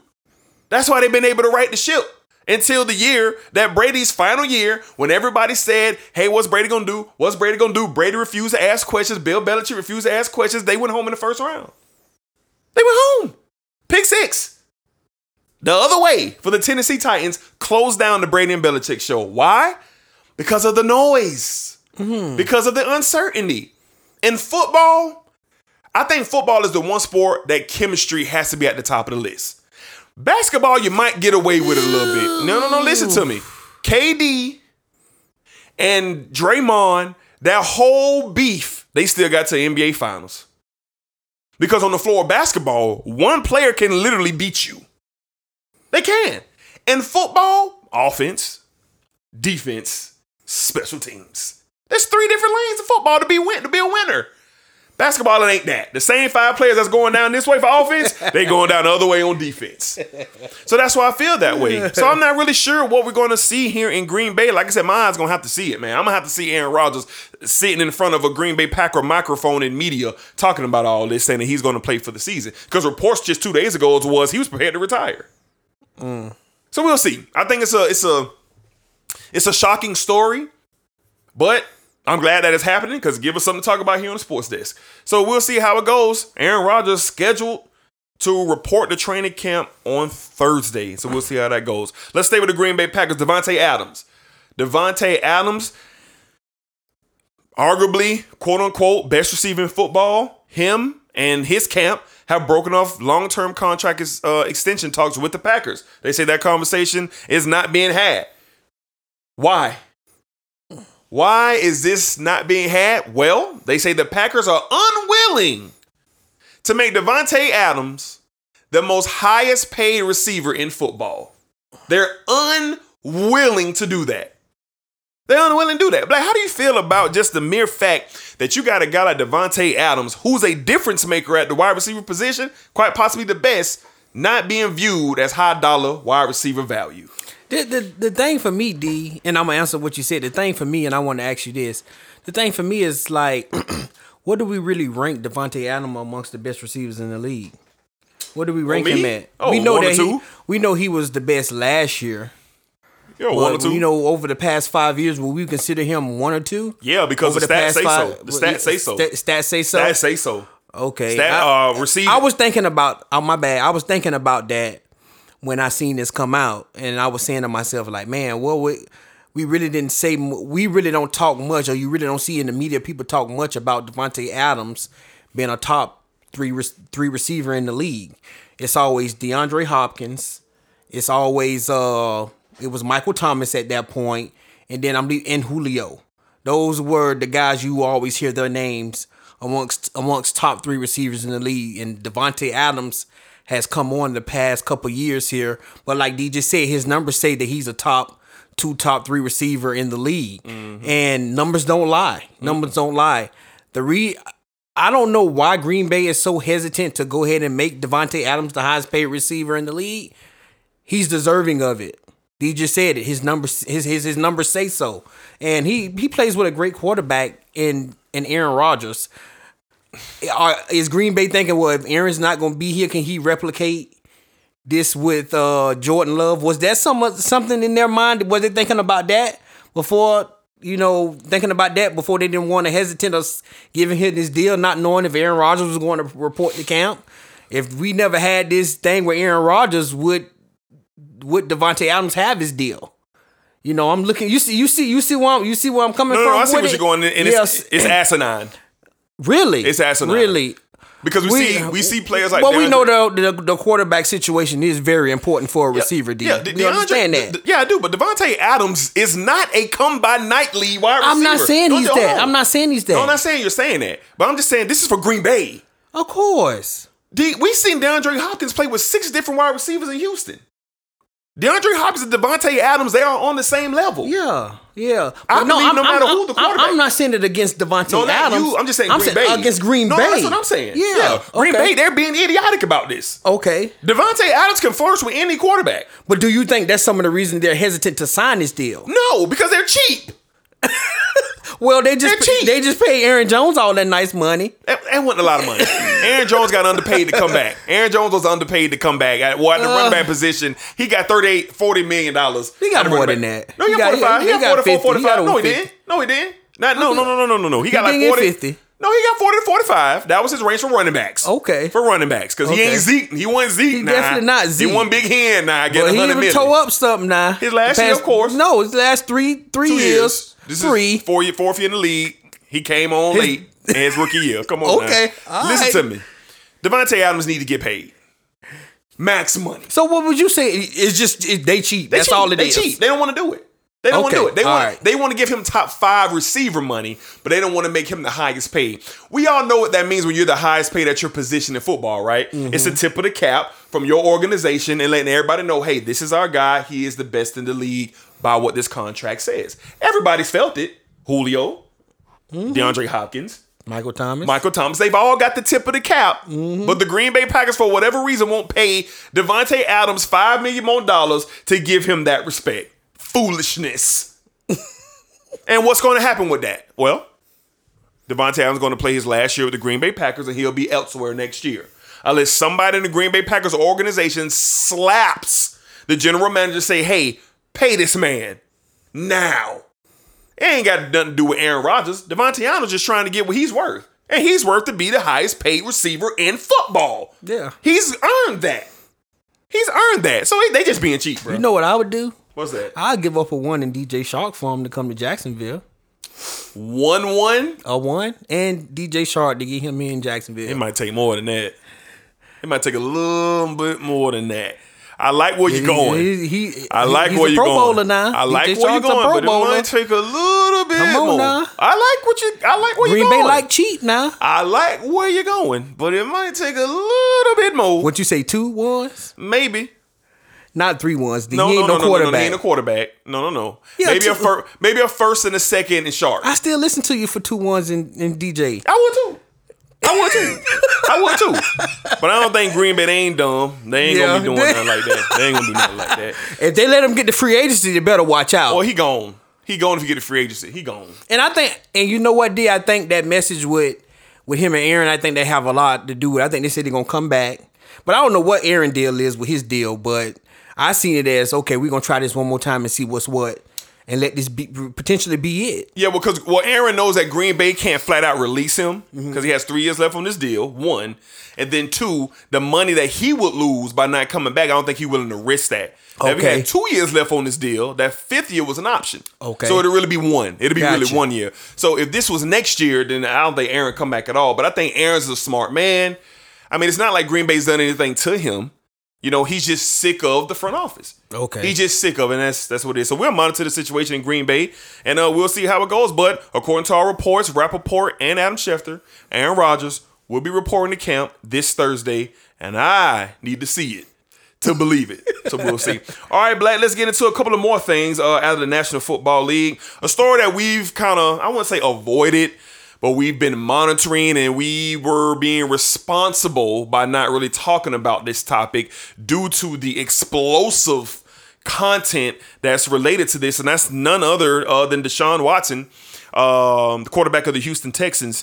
Um, we all know the 22 or 23 civil suits that are out there against Deshaun for sexual uh, uh, allegations that are just they're disturbing. They're it, it's a lot there that's not good. It's not good.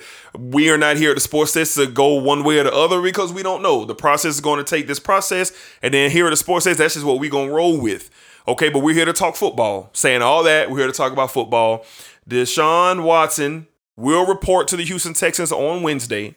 It's up against Deshaun. He uh this which I didn't know this, but uh the uh the new CB uh CBA they're not uh going to be uh like just letting fines go if players don't report. Like those fines will stick. And Deshaun will be be fined fifty thousand dollars each day that he doesn't show up to mandatory camps.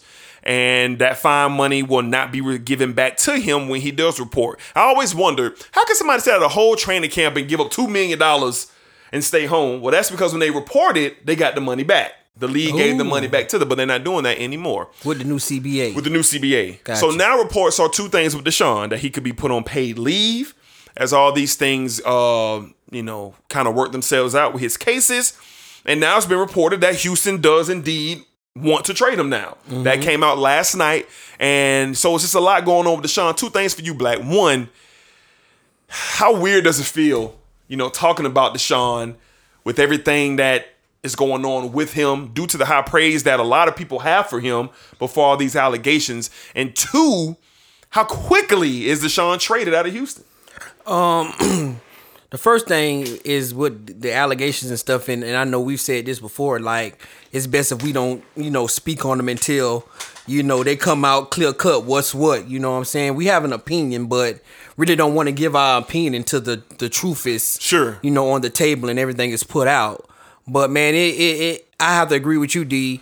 It's it, it sucks, man, that we're in this situation. This is a guy, you know, we was talking about hanging his jersey up in here, man, and and then it just it seemed like soon as he asked requested a trade and wanted to get out guard off of Houston, uh the bottom just fell out, man, and and, and you have all this stuff going on with him. It's for me, it's I'm I'm I'm sad. I I hate to see it being. I hate to see Deshaun in this light because we we this is a kid that we followed all the way from Clemson his freshman year. You know, we seen that he was special talent, and then he showed us how special he was in college and now in the NFL. And to see it being um him being handled this this type of way in the media with everything he has going on is very sad for me, D. But as far as his his trade, Houston saying they want to trade him, I applaud Houston for that because he's not going to be able to do anything in Houston, D. Um, I know they just paid him, but uh, Deshaun Watson is giving everything he could to the city of Houston. He, they easily let all the other superstars they had go. Why not let this guy go? I understand he's a quarterback. I know you just paid him, but um, um, um, it's he need a uh, he need a it's he needs so he needs something new. So them saying coming out and saying that he's going they're going to look and be talking and or they in talks with teams about trading for him. I'm happy because he need a uh he needs some new need uh, what's what's the word I'm looking for? Free. He need uh a new scenery. He Fresh need- start. Yeah, fresh start. He needs to be somewhere where he can uh you know kind of still dealing with what he's dealing with, but also going to organization where he's going to be appreciated at. And I don't think he was really appreciated in Houston the way he was supposed to be. So uh, I'm looking to see, man, what, what what's going to happen. Like, I don't know if everything with his legal problems and everything would would change the scenario or how a trade would go down. You know, would teams be asking, well, we can't give you this much now with everything he has going on, or I don't I don't know what it would be. But uh, wherever he lands, man, I hope uh, who, whoever get him, they getting a winner. So I hope this is something that they get done sooner than later. So you know it'll be good for the football season. So we could potentially be seeing him somewhere where he can go out and uh, go back to being Deshaun that we used to seeing. So that's why I stand that with it, D. It's a sticky situation. I'm not gonna spend long on it. Uh, for Deshaun personally, you know, I just imagine how all of this has affected it, affected his life. I can just imagine what the situation that one day, you know, he was requesting a trade and had all the, you know, momentum on his side and really had all the control and just kind of waiting back to see where he would go next. Teams like the 49ers, the Broncos, the Jets. It was so this this is before the draft. Like a lot of things were being talked about and then all these allegations start rolling out against the kid. So I can just imagine what the timetable uh for Deshaun has been like. Secondly, you know, Houston should have just Houston kind of played they self all alone. Deshaun he wasn't coming back before all of this. So in my opinion, like now Houston is being put in the position where your asking price can't be as high as it was because of the uncertainty of Deshaun's future, so to speak, with these cases. Mm-hmm. They still ask for three first rounders. I don't think they're gonna get that. I don't either. I think they're gonna get a nice package. Of mm-hmm. course, you got a 25, 26 year old quarterback who's just really entering his prime, who's healthy and who could be a difference maker for a team. He can he can flip the table and a team is going to be in a Super Bowl contention like the Miami Dolphins if they end up getting Deshaun Watson. But in my opinion, it's it's kind of what do you do if you're Houston? I think you get this done as quickly as possible. Mm-hmm. You, in my opinion, you wouldn't even let Deshaun set, set foot on the campus. You bring Deshaun in, you send Deshaun home on paid leave while everything legally continues to get worked out. But while he's eligible, you trade him right away and he becomes somebody else. I hate to say this, but somebody else's problem. Oh wow, It's a new era in Houston and it ain't a good era. it's not. You got a new head coach. You got a bunch of has-been players out there. You really have nothing marketable there, except Deshaun. Who is marketable in Houston? This team will have the number one pick in the draft next year. They will have it. They're not going to be good on any fronts. We're talking about a possible one in sixteen team here. With Deshaun, Deshaun probably good for seven on his own. but without Deshaun, by God, who gonna be their quarterback? Ty- who, Tyrod Taylor? Tyrod Taylor. Who the running back? Uh, they got Mark Ingram. Uh, It's done. Defensively, nothing. everybody gone. So if you're the Houston Texans, you kind of played yourself. You tried to play hardball and try to let Deshaun know uh, we're the balls. You play for us. You signed the contract. The man told y'all he wasn't coming. Hell or high water, I ain't coming. But now the, the- it's been flipped on Deshaun because of the new CBA. He has to at least report now. And then Houston can't have him there answering sexual assault allegation questions every time a practice is over. Cause you know that's what it's gonna be. They can't do that. So they're gonna have to mm-hmm. send Deshaun home. Paid. And hopefully traded. So in the next coming weeks, I fully expect him to be traded before preseason starts. Mm. They on the phones night and day because they got to get him out of there. Now I'm a huge Deshaun fan. I love the kid. The player he was at Clemson, the player he is in this league. Of course, I don't know the man personally, but it's I'm I'm I'm right down the middle on everything he has going on because it's like one thing you're like, oh my god, like can you believe this? And then number two, like, dang, what if dog really like, you know what I mean? It's just a it's just a, a thing for 22 cases to be out here. It's a lot to mm-hmm. process. So for the Houston Texans, they gotta do this quickly. And it'll be a good thing for Deshaun Watson to get the hell out of Houston and go to a new city and do it that way and work out everything that way. And we'll see what happens. Because I'm not going to sit here and say, oh, I hope everything works out for Deshaun. Because if I say that and it comes out the man, you know, participate in these things, I'm not going. No, I Yeah. can't. I'm not in a position where I can even have that conversation because we don't know nothing. Now, I do find it extremely weird that we ain't heard a word about none of these cases in months. In months. The man hasn't even brought in, been brought in, arrested. The man hasn't even brought in for nothing. Nothing. Mm-hmm. It's just weird. This case is weird. It's weird because by now somebody would have been in handcuffs, Exactly. taken down to downtown Houston, wherever it is, and he would have been talking to them boys. Yeah. And it's So all- I don't know. Yeah, and it's it's real odd because even even on social media, like he went away for so long, and now it's like he done ramped it back up. You know, you know, workouts and just doing everything, and it's it's it's it's, it's weird. But you know, we never know what's going on behind the scenes. I think Don't the know. one thing holding this up, D, it's just what Houston can dip, get because the leverage has you know kind of flipped, and teams kind of. I think some teams out there be like, do we we uh, we like Deshaun? He's a good quarterback, but do we want to deal with the extra? I'm not willing to give you three for Deshaun, maybe two. You know, they people are not willing to the, the asking price has lowered now. So I think Houston just trying to really talk to these teams again to see what the best deal they can get. And shoot, that's that's what they're gonna go with, no matter what team it is. Yeah. Yeah, I agree. I agree. All right, man. So we're gonna bypass a couple of other things we had down for NFL. We got the 120 mark, so we got a lot more that we got to talk about. So we're gonna transition out of the National Football League. We're gonna get to those other topics later. Oh, real quick, real quick. At least we can do this one. Black, what's up with your boy Gardner, man? What's up with your boy Gardner Minshew, man? Now Gardner Minshew took the Twitter the other day, man, and Gardner say he ain't having it, Black. Gar- Gardner say he ain't having it. Gardner say he ain't been to the toilet to take a number two in weeks. And he for sure, now except him being the number two quarterback on the Jaguars, he's going for that starting job. Even with that blue-eyed angel in attendance. Black, you want to show your boy Minshew some love, man, for his uh his positive mindset, even though he's for sure going to be the backup for the Jaguars. Well, look, man, I would say, man, trade the clown, but Minshew anywhere else he go, he ain't gonna be a starter. You know, all that, like I told you yesterday when you sent it to me. Good luck with that one. good luck with that one because Trevor Lawrence will be and forever be yeah, the number one quarterback in Jacksonville yeah. for the Jaguars. Gardner Minshew, go out there and compete, man. Shoot, make yourself better. Yeah. How?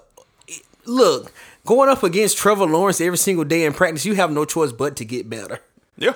You know, so go out there and compete. But sir, your chances of being number one are over. Are over. Look, Gardner Minshew, wishful thinking. We love the passion. Yes. You might as well go in and take that dump, bruh. Go on and take your dump and stop. yeah, go Go on and and relieve take your yourself, dog. relieve yourself, bruh. Go on and take your dump, cause it's not happening. It's not happening on the Urban Meyer watch, my boy. It is not happening. You maybe had some a chance with Doug Marrone as the quarterback. I mean, as the head coach, but not with Urban Meyer, my guy. It's over with Gardner Minshew. That's just focus on being the backup for the Jacksonville Jaguars. Hey, Gardner, I love it. I love your energy, my youth. I love your your your sense of uh, never giving up, not quitting. I appreciate all of it, Gardner. I really, really do, man. I really do. But hey, buddy, you won't be starring in Duval County no time soon, my friend. Go ahead and beef up that trade value. Go ahead and light sparks in training camp and and solidify yourself, and maybe we can trade you off somewhere and get some valuable pieces, man. I don't know. Or better yet, you'll be a solid backup quarterback mm-hmm. just in case, you know, God forbid we got to use you at some point this season. But hey, I I respect it, though. I ain't got nothing to say bad about you, Minshew. But I'm a, I'm a, I'm a echo black man. Hey, bro, go on to use the restroom, bro. Go on and get you a nice little magazine or some stats or your cell phone. Go on and head to those nice restrooms. I'm sure they have them in the stadium, bro, where you can lock yourself down and go on and relieve yourself. And boy, you'll feel a whole lot better, Minshew. Go ahead and take care of your business, my Oh, guy. man. Because 16 in teal and white with them blue eyes, he will for sure be the starting quarterback of the Jacksonville Jaguars. Okay. All right, Black. Just real quick, we have the Big 12 And uh, the Big 12 has commented on Texas and OU leaving the conference outright, and this is very hilarious to me. The representatives for all other all the other eight teams in the conference say, um, right now we're just outright disappointed. That is all they had to say. Uh, the Big 12 uh, about OU and Texas leaving. So that story is going to further develop, but just want to mention that on air right now. Big 12 coming out saying that they're extremely disappointed uh, with OU and Texas. And I just have to say to that, so what? Moving along to the National Basketball Association.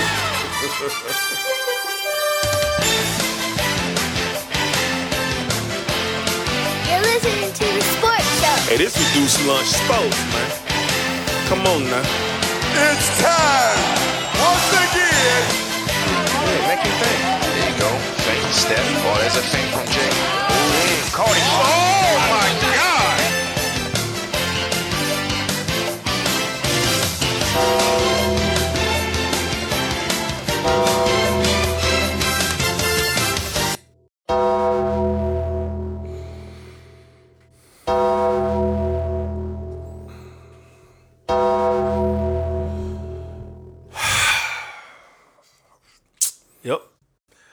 Gonna go ahead and take this one, Black.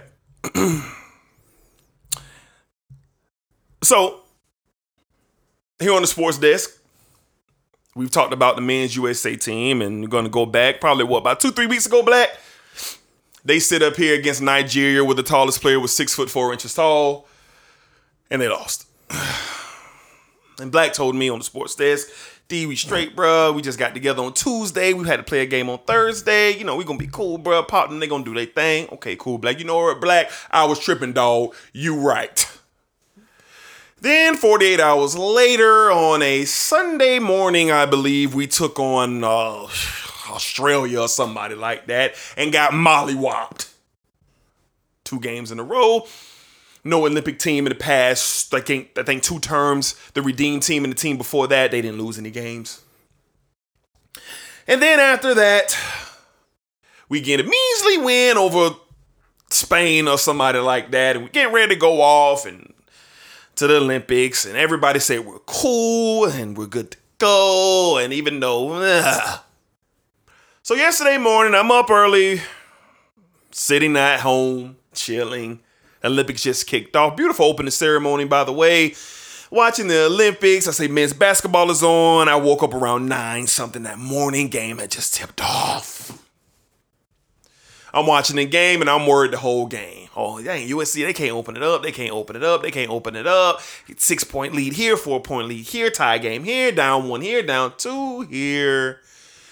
And then we get to the fourth quarter, and Jrue Holiday comes in, and by God, Jrue Holiday, by God, fresh off a NBA Finals, NBA championship, he comes in and Jrue just he musters everything he had. And by the way, Jrue Holiday landed in Tokyo that Saturday night with Khris Middleton and Devin Booker. They all got there together. That Saturday night, Jrue was inserted into the game and he he went off in the fourth quarter. I said, look at Jrue saving Durant, saving Damian Lillard, saving Zach LaVine, just saving Draymond, just saving everybody. Look at Jrue. I said, by God, how much more can Jrue do? Obviously, Jrue gave all he had and it wasn't enough. Because Team USA, led by Kevin Durant and Gregory Popovich, took an L. In the Olympics in group play for the first time. Team USA loses to France, led by no, no, no, not Tony Parker, not Tony Parker, Evan 48 dropped 30 plus and got them boys out of here. Rudy Gobert bagging these boys. Just a despicable effort by Team USA, who are now 0 1 in group play. And then post game, this really pissed me off here. Damian Lillard says, "Oh, we're know we're still trying to get used to uh, FIBA." What? David Lillard, what that got to do with you only having four points? Just clanging every time you pull. Kevin Durant, where were you? Leader of our team, KD, oh KD, KD. Nowhere to be seen. Bum like play from Kevin Durant. Draymond Green, why is he bringing the ball up court? Gregg Popovich loved Draymond Green so much he made Draymond Green an unappointed point guard. Why? We were awful. And the thing that killed me, guess what, Gregg Popovich, Gregory, if you're listening out there, no disrespect, but hey, listen to me, Gregg. If you had Jrue Holiday out there, why didn't you have Khris Middleton? I don't know. Another guy who won a championship, I don't know, just four days ago. Dropped 40 points in the NBA. for That guy, why was he not out there with his teammate? They got a little chemistry. But no, Gregg, you wanted to do other things, like have Draymond Green bring the ball up court. I am sick. I am sick of this with these boys. We lost to France and Evan flipping Fournier to go 0 1 in group play. This is what I'm talking about. I get up this morning and I see Luka Doncic and the Slovenian national team put up 118 points and Luka had 48 of them. what? Slovenia with Luka. 1 0 in group play by the heroics of a real basketball player, Luka Doncic. Because Kevin Durant, Kevin Durant ain't getting it done. Kevin Durant not getting it done. And he took an L. A big one. Them boys scored 80. How many 60 something? How many points did they score? Trash. Black. I'm tossing the ball to you, sir. You tell me something different. Because I'm done with these boys. What we got, Black? Well, bro, you can't be done with them, bro. They still represent the U.S. uh, Slovenia. U- they represent the USA of A, my boy. They represent the USA, and you're not done with them, bro. They're still some of the best talent, bro, in the U.S. that we have on this team. It's some of the best talent. It's just for some reason it's not coming together. I don't know why it's like that. Kevin Durant got an early foul trouble. He had three fouls before half, and I don't know if Gregg Popovich really told these boys the rules you know about fever. It's you five thousand. You're out of there. I don't know if I don't I don't I don't know what it was. It it just looked it looked horrible. But it's one game. It's one game. In the Olympics, bro, you have to win the goal. You have a stretch where you got to win the gold. They still have the opportunity. I think this is I think this is going to be a hopefully. I pray that this light a fire under them and they get right. I hope it does. I hope it does. And man, it was horrible to watch. I'm at work loading, got my phone tucked, you know, looking. I'm keeping. I'm like, oh man, I can't believe this going on, man. I could just couldn't believe it. I couldn't believe it. Like France out there looking like all world, you know, and then for Fournier to come out and say, well, they're better individually, but not as a team. He was correct because they suck. They suck as a team right now. But I'm not going to give up on the guys. I believe KD is. I believe KD. Hopefully he's pissed.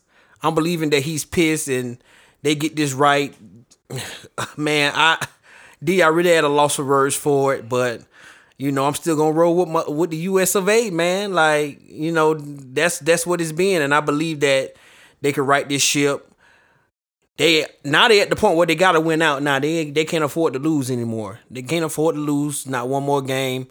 But the uh the Olympics and the FIBA, the game is different. It shows you how soft the NBA is now. For for for Bradley Beal and Dame Lillard to say the things that they said about oh the the game is different. We so so the NBA the physicality is a little too much for you guys.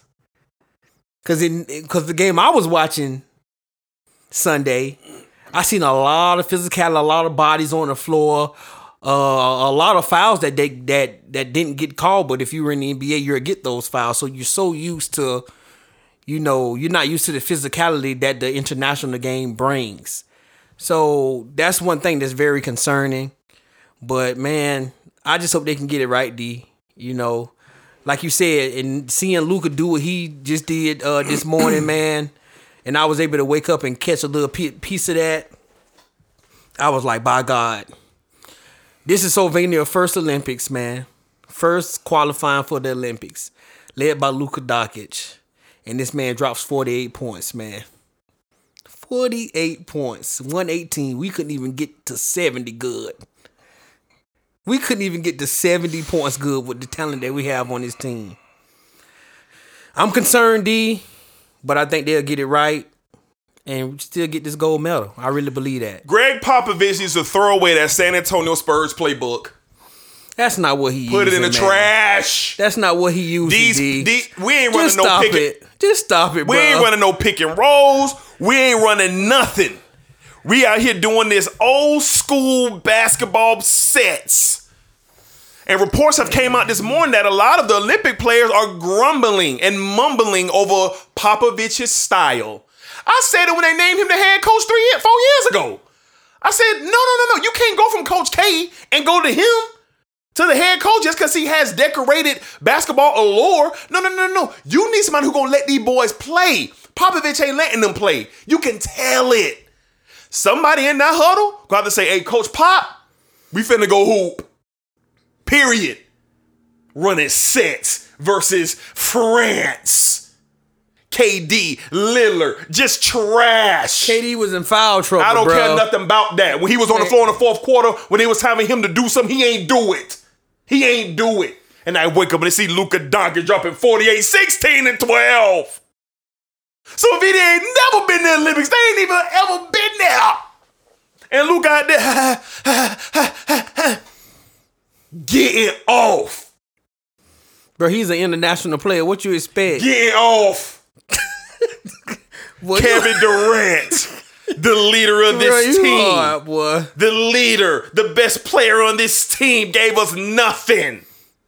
I am so sick. Them boys I have three losses in their last four games. Yeah, you got to realize something. I ain't too. realizing nothing. You gotta real no, you gotta think about it. These guys from these other countries, they be together for years. They compete over the summer. They be together years and years. The, the United States doesn't have that luxury. So what? We don't have a team that can be together for years They and do. years. They play in the World No, they don't. They how, do. every- how how often? They play in the World Championship. How often? How often? They lost the World Championship last year. Listen to me, bruh.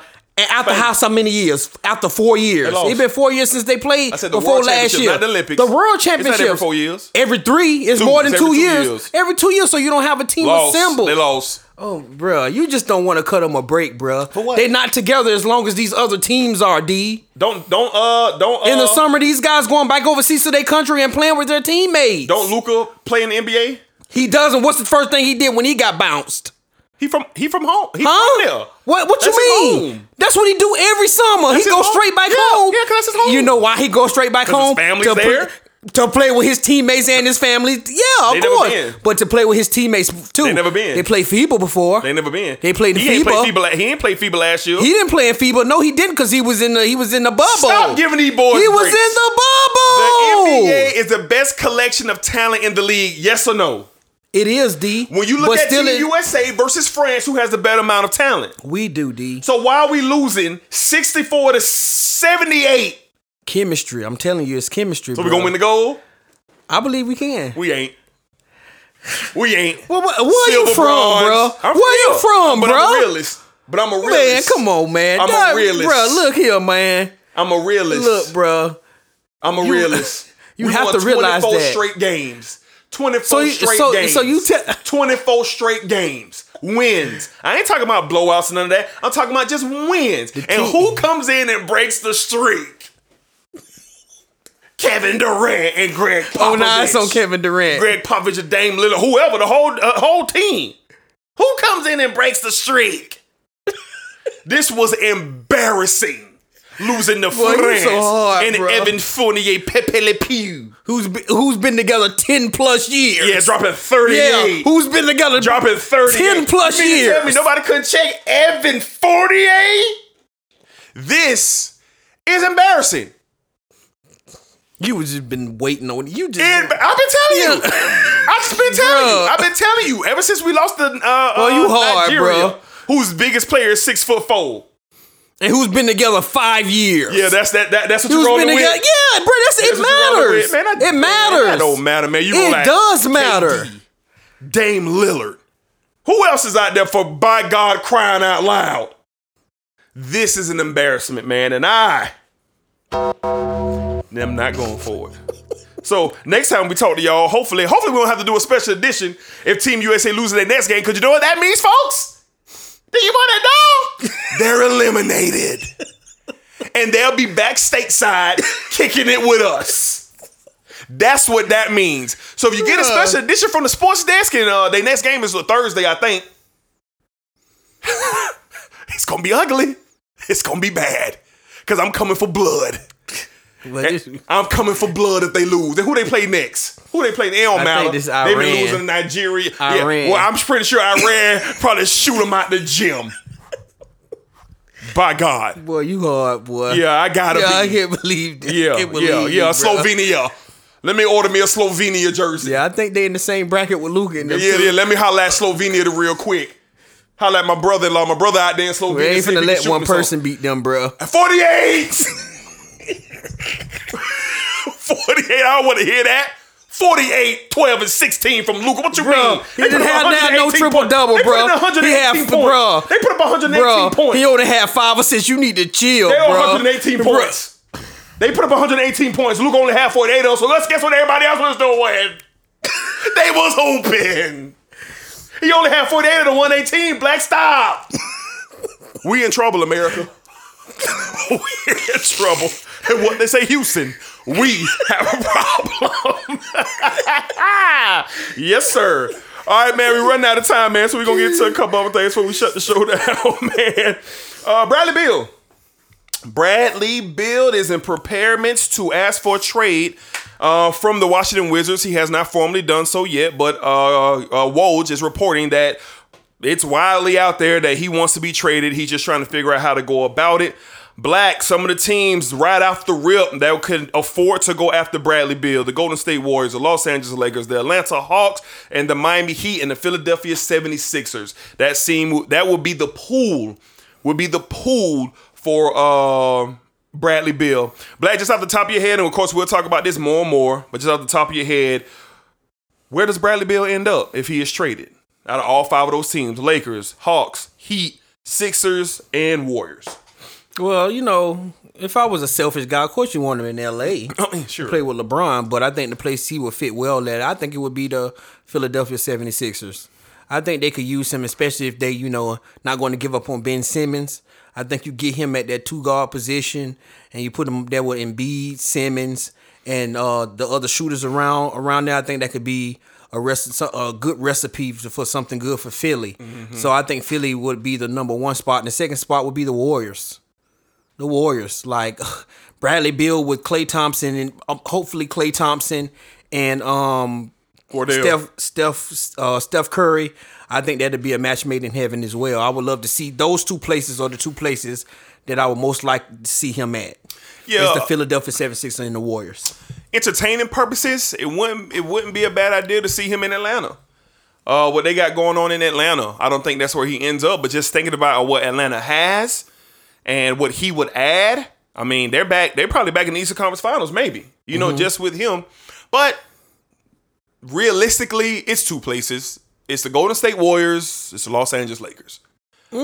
The Los Angeles Lakers have the capital. They have the capital to package up Schroeder, sign and trade, Kuzma, uh, uh, what's his face, uh, KCP, uh, uh, some uh, TGT. There's a couple of players that they can package, they can send out there to Washington. And when you look at Washington, Washington is just going to be begging for players, man. They just gonna be begging because you know Westbrook Westbrook he not gonna be there next year. It's only a matter of time for Westbrook moves on as well. Washington's trying to get a good collection of players, kind of so they can kind of be like Minnesota and just have a bunch of good young pieces and hopefully get a bigger piece one day to bring them back to relevancy. Um, but yeah, I'm gonna say Golden State one, and I'm gonna say the Lakers two. All right. Deep down inside, I mean, I want to see Golden State back. I want to see Golden State back in the conversation. Steph is, you know, number one or two top faces in this league outside of LeBron and Steph Curry. Faces of the league is Steph Curry. And Golden State is a entertaining, valuable uh, organization in the NBA. I kind of think if you look at Golden State, the league will want Golden State to be doing better than any of those others uh, organizations, in my opinion. Even Philly. I mean, I think Atlanta's gonna be fine. But if you want a team to resurge back to prominence, I gotta think the NBA will like it to be the Golden State Warriors. Why? Because one of the faces of the leagues are out there, and that is uh Stephen Wardell Curry. So it'll be interesting. Uh, I believe Bradley Beal will play for somebody else next year, and we just keep it close, man. Um, he's been there too long. He's given all he had. Yeah. That team is not going to be Any good? any good no time soon. It's time for Bradley Beal to pack it up, and it's time for him to get a chance to compete, at least compete for opportunity uh, to get to the NBA Finals. All right, Black. Another story that came out: Russell Westbrook to the Los Angeles Lakers. Uh, that broke loose. This is something that could possibly happen. How do you feel about the thought of the addition of Westbrook out in Los Angeles with AD and LeBron? I ain't too high on it, bruh. I just I like Westbrook. No, no disrespect to Russell Westbrook, but I when it counts, when it counts, bruh, he just don't do what he he has to do. I don't know. It's because what he's been around, or is it him? I know he. I know things are leveled up a little bit playing with LeBron and AD. You know, but Of course. I just I, I I don't like the notion of him being the starting point guard for the Los Angeles Lakers. Um, great talent. I just I don't want him in LA. I I got I got I got a, a idea of what LA should look like. I didn't really think about Bradley Beal in LA, but listening to you say it, it kind of make a little sense. But I'm looking at I'm looking at guys who can bring that energy and that effort. I'm looking at guys like I'm looking at a Kyle Lowry. I'm looking at guys like that, guys who can right the ship, and LeBron can have some of that pressure take Chris on- Paul? Cause uh, Chris Paul. Because if you get a guy like, and I like Kyle Lowry over Chris Paul. I hate to say it, but it's an energy guy who gonna who gonna do it on both sides of the court. Okay. You know, Kyle Lowry fits the bill for that. Okay. And um, I could see him and uh, uh oh, and a Bradley Beal come there. You know, and, and and it's even been said that Toronto looking to move Pascal Siakam. What you do with him? You know, uh, it's it's it's, just a lot. I just don't see. Russell Westbrook, his game fitting with the Lakers for me, D personally. Yeah. I think they need a guy who can give you a little bit of everything and who's going to bring the and not saying Westbrook doesn't bring the energy and the effort, he does. It's just when it comes to critical times in the playoffs, he he tends to disappear and not show up. Kyle Lowry, he's a champion. He's an energy guy as well. You know, he can shoot the basketball as well. So for me, I wouldn't I, I don't want to see him in LA. I would love an addition of Lowry and Chris Paul out to LA. I really am a fan of Russell Westbrook. His heart, his passion, he never gives up. He gives you everything he has every single night. But if I could get Russell Westbrook, who knows his role, Russell Westbrook, I would have him in LA. Mm-hmm. I would have him. But like you said, man, Russ got to be Russ. That's the only way he is successful as a player. He just got to be himself. Mm-hmm. He's going to take shots unnecessarily. He's going to do wild plays to the basket that cause turnovers. That's just Russ. That's just who he is. Could LeBron get a hold of that and get Russ to understand this is what we need you to do in the um, fourth quarter? Possibly, because LeBron garners that respect. And I'm no, I know Russ wants a championship. And if he gets an opportunity where he could get back to the NBA Finals and compete, he's later in his career. Is that possible? Will he listen? Probably. Cause what much more does Russ have to accomplish? Nothing. Mm-hmm. He's been MVP, multiple uh just record breaking seasons. He's been to a finals, all star. He's he's done everything except Win a win a championship. So if I could get a, that Russell Westbrook who would fall back in the fourth and let LeBron and you know AD get us to the house, bring him. Bring him. But I just don't think he'll do that. And I think he'll I think the ball in his hands, he's just gonna be Russ. He's just gonna be Russ. And, and and you don't need a point guard to fall back in the fourth D. You want you need a point guard who's going you need a point guard who's going to be aggressive and make shots. well, I'm gonna say this. Cause we know what we know what Russ it's been uh what his problem is playoff time when that basket get cut. He can't Shots. make the he can't make the shots. Well, he would have a lane with Anthony seen- Davis down there. We we we've seen he would. He would and I have a agree lane. with you. I agree with you. But we've seen guys like Kyle Lowry and, and Chris Paul make shots when needed. We've seen them make shots. Of course, of shots. course, of course. So my I'm looking for a point guard that is going to be able to mainly be able to make shots, control the offense, so LeBron can worry about being the three. Still gonna be the leader of the team, but being a three, not have to worry about being a point. We know LeBron gonna do what he do, bruh. We know that, but Yeah, you need a you need a you need a good you need a good point guard that can control things when LeBron's not on the floor. Yeah. And your bill tells you that Kyle Lowry or either Chris Paul fits the bill, not Russell Westbrook. Yeah, I think I think if Russ continued to go to the basket, get fouled, continue to go to the basket, I would love that. You need that in the fourth quarter. You need to go mm-hmm. to the basket, get fouls, or possibly go to the line. I- great, I'm cool with that. I just not cool with the pulling up from three just because. and if we could, if he could promise us that he ain't gonna do that, That's I'd no, not I'd he can't him. promise you that. I'm just saying, if he could, I'd have him. I'd have him. But I'm leaning towards what you're saying. That Kyle Lowry or Chris Paul would be a better fit uh, going forward what the Lakers have going on. But I just got a sneaky feeling in my gut. In my gut, man, that somehow, some way, Westbrook might be a Laker, dog. I just got a feeling in my gut that it it's might not gonna happen. be enough. It might. well, I'm just saying. I don't know. We gonna have a whole new team in LA. I, I believe we are, but I don't. I I I- I don't think uh Russell Westbrook, LeBron James, and Anthony Davis uh, can win a championship. I, do think if they you can win if you a give me championship. if you give me Russell Westbrook, if you give me that, I'll I'll take him. D. I'll be kind of hesitant, but you're gonna also need another piece. You're gonna also need another piece because scoring when when it counts. Don't don't get me wrong, D. I love LeBron, but LeBron is older. He's getting course, older. We seen the shift. We seen the shift. We don't know how AD gonna come in camp. If he gonna be healthy, is he gonna get hurt? Will he stay off the ground ten times a game? Like we don't know what we're going to get. So you need a scorer and and and a point guard, somebody who can take some of that pressure off of those guys. And I hate to say it like that, but it is it is what it is. It is what it is. You need at least two pieces to put with them to get another championship. Because like you say, D, this league is this league. You said this to me, or somebody else said it to me. They're going into their 75th year. Yep. They're going to be looking to have this might be some of the collection basketball. of best basketball we finna get. And the teams that we see stuff happening, the Nets, the Warriors, if they get they met. I mean, just teams galore. The, the Milwaukee Bucks are going to be back. Like you want to have your best team that you can have next year because everybody going to be in this thing. Yeah, for sure, for sure, oh, for sure. So I, don't think just adding Russell Westbrook is No, enough, in no. my opinion. But I D. think if you do add Russell Westbrook to everything else that the Lakers will add, the Lakers will be formidable. The Lakers will be formidable, but Westbrook would just have to know his role in the fourth quarter. I'm not concerned with Westbrook one quarters one through three. I'm not.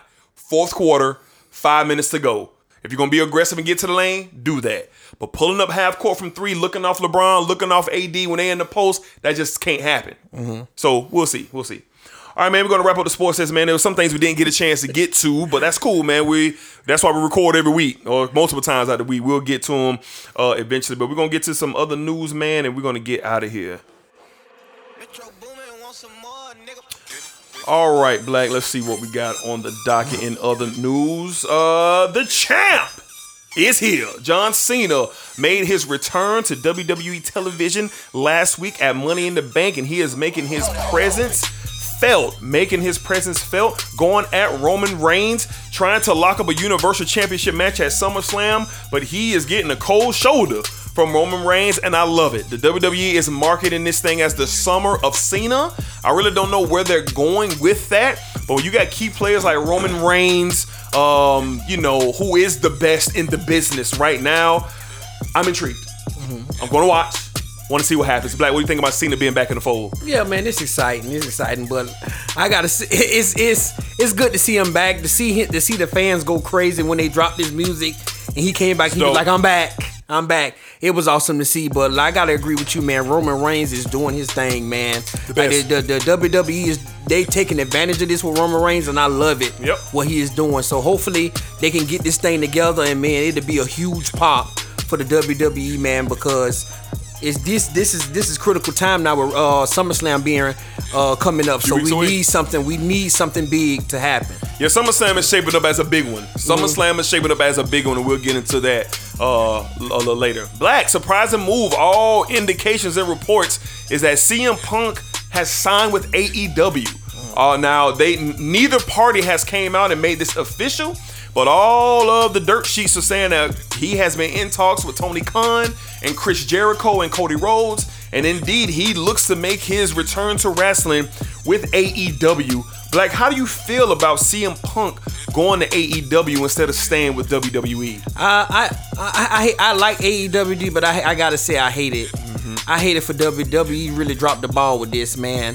You have to keep a guy like CM Punk, man, especially with his resume, man, and stuff that he's done. Like his uh, CM Punk movement was was one of the best, man, that we've seen. So I, I hate that W. If it's true that WWE uh, is going to lose him, but man, I hey. AEW we getting another another good look, man. Another another guy over there who can make some noise. So shout out to them for it. I hate it. I hate it.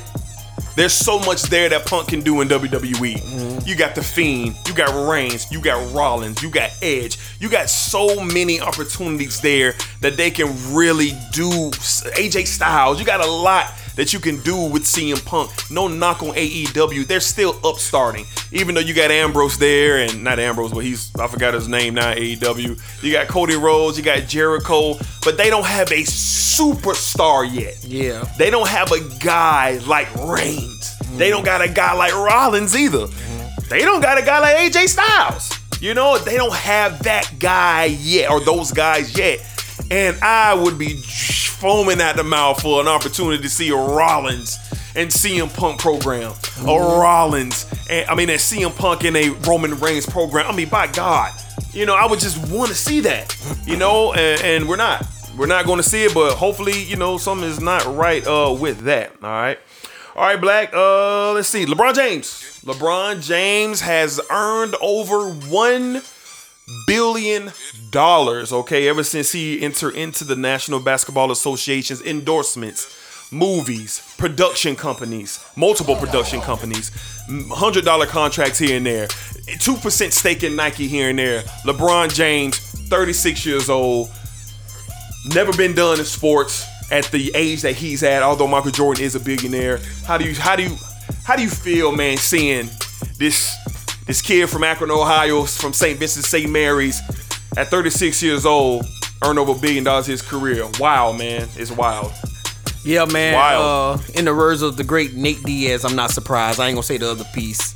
I'm not surprised. I'm not surprised that LeBron is doing this, man. We've been seeing it, man. This guy has he's he in business. He, they get everything done that needs to get done. When you and I told the guy this at my job, and I said when you at a place where you can buy into the Boston Red Sox, one of the one of the biggest baseball teams in MLB, that's that's a big deal. And that's Liverpool? a big deal. And Liverpool? Liverpool soccer team, that's a big deal. You know, the people that LeBron has around him, they should be credited as well for this man. Oh, for sure, for they, they, sure, for sure, They play sure. a big part in this His as well. So shout out to LeBron, man, for for getting this done. And do you know what? You know what? I think LeBron just opening up the door, man, for the next group of uh, athletes. Till he just giving people the blueprint of how to handle business. I don't think LeBron's going to be the last one. I see KD, I say I see Steph, I see those guys doing the same thing. Yep. So uh, it's happy to see LeBron be the first to open up that door while still playing uh, at the highest level in the NBA. Yeah, shout out LeBron, man. No surprise here either. The guy was the chosen one. The guy had the spark. He was uh he just has everything, man. And he has a group of guys and they came in with multiple missions. You know, as a basketball player, LeBron wanted to be the greatest ever. He wanted to come and win championships and MVPs and all-stars. Check, check, check, check, check. But on the other end, his guys from day one, they want to go into the business world and make full effort. LeBron James has a school for crying out loud, Our Promise School in Akron, Ohio. That's where it is. LeBron James has ownership, like Black mentioned, of the Boston Red Sox, Liverpool, England soccer teams. Two percent uh, uh, percent owner of Nike. I mean, his own line, the LBJ line, you know, 18, 19 years strong. Space Jam the movie just came out. Spring Hill ENT, uh, uninterrupted. I mean, this guy has really not been muzzled just to play basketball. He's really has dreams and goals and desires as a creator, which I admire. Like I do a bunch of things outside of this, uh, outside of podcasting. I have a, I, and when I see guys like LeBron James, that just motivates me because not only do I like sports, I love clone, I love sneakers, I love filming, I love photos. It's a lot of things that I love, and I, I go ahead and I, you know, I take a shot at all those things. You know what I'm saying? And when I see LeBron cash in on all of that, it just keep a guy like me going. I ain't LeBron James and none of that like that, but I can still follow the footsteps of hard work. I can still follow the footsteps of never giving up and just put, put myself in a position where all the things that I have invested can strike gold one day. And LeBron James has done in that, indeed that. So, uh, round of applause and shout out to LeBron James and his team, man, for having this feat, man, just so remarkable and astonishing from LeBron James, man, and his team. So, congratulations to LeBron. All right, man, before we get out of here, man, we're to show some love, show some love, show some love, all right? So, we got our guy, man, the legend, our first head coach, uh, Bobby Bowden, Florida State University, Coach Bowden. You know, this man's a legend, man. This man came to Florida State and made that program that was absolutely nothing into something. Prominency, prestige, put Florida State on the map, kept Florida State on the map. So many great, talented players have come through there. Bobby is an exceptional coach, and he's done so, so, so much, not only for Florida State, but for college football. You hear all the respect that Bobby gets out there, man. And unfortunate news came out this week um, that Bobby Bowden has a uh, terminal uh, cancer that's inside of his body. And I hate to say it like this, but, you know, the time is ticking for Coach Bowden. All right, and uh, you know, me and back being Florida State fans our whole lives, man, we wanted to just, you know, you know, end the show showing Coach Coach Bowden some love, giving him some respect, and you know, just wishing Coach Bowden all the best. You know, um, as he deals with this, as his family deals with this, man. You know, it kind of tugs at you a little bit when you look down at your phone and you see something like that, especially as a Florida State fan and knowing what Coach Bowden has meant uh, to our university and our program. So, you know, I just want to send Coach Bowden all the positive vibes, all the love and respect, man. And as he continues, you know, the day in and day out, you know, walk with this thing, you know, hopefully the doctors are wrong and Coach Bowden long lives past, you know, what they have said uh, that he has going on. So just thoughts and prayers with the Bowden family. Blake, anything for Coach Bowden? Yeah, man. Just sad to hear this news, man, about Coach Bowden. Like D say, man, he's this this man is some of the reason we start loving Florida State. The players and the guys he's he's brung through there, man, is just it's just uh the names, the big names, and he was the, he was in the forefront of that man, and you know the opportunities that great coaches got, Mark Richt, Jimbo Fisher, just to name a few of the coaches that's been up under him, man, to go on to do great things. Like it's it's it's um I just I just and I have to agree with you, D. I hope it's just something where you know the doctors are wrong. You know Bobby going to live, but it's very sad to hear that his days here are going to be numbered, and um for me, for one, I'm going to really if if it's true and if it's his days are numbers, I'm I'm really going to miss Coach Bowden. But I'm I'm believing that it's not true. You know, I'm believing that you know. Well, he lives longer. He lives than longer than what he than, than they expect You know, because when you talk about with. terminal cancer, you know, people. You know, I mean, people who usually get that they don't last last very much longer after that. So, you know, it's very sad when I seen the news pop across my phone, D, about that Mm-hmm. happening with Coach Bowden. But uh, we still gonna believe that he'll live longer than you know what he's supposed to uh, moving forward. yeah, so like I said, peace and blessings and positive vibes all the way to Coach Bowden and his family. But we just want to take the time to give respects, man, to the legendary, groundbreaking, respected Coach Bobby Bowden from Florida State University, man. Shout out Coach Bowden, man. All right, man, we're gonna get on up out of here, man. Thank you for rocking with us for another episode. This has been episode 131. Thank you guys as always for all your support, man. Uh, listen to every episode, subscribing, retweeting, liking, whatever it is y'all do to support the support the sports desk. We appreciate it. Football season is is here. We're gonna be ramping it up. A lot more new content coming. Your favorite personalities will be back. Uh, Rashad Robinson, Cedric Farr, Freddie Bricks. You know, football season brings the animal out of folks. And uh, we look forward to doing that, man. So you guys be cool. You guys be safe. You can find me, Dedrick Hicks Jr. on Twitter and Instagram. Um, hit me up. Let's talk about some sports. Oh yeah, y'all can hit me up on uh, Instagram and Twitter at Black BlackNL3 man. Y'all hit me up. Let's talk about it. Appreciate all the love and support that we get from our listeners, and I'm excited. D, I'm excited. Football season is coming. Yep, yep. So I'm very very excited. Can't wait to uh, we get this thing rocking and rolling. We're gonna be out moving around as well. So uh, y'all be on the lookout for that, man. So very excited about the upcoming football season. For all of you who've been asking, the fantasy league is almost here. We are doing it. All people been hitting my phone asking about the fantasy league. People have hit my phone who want to join the fantasy league. We will be doing it this year. More details to come. Until then, y'all be cool. Y'all be safe. Take care of yourselves. All right.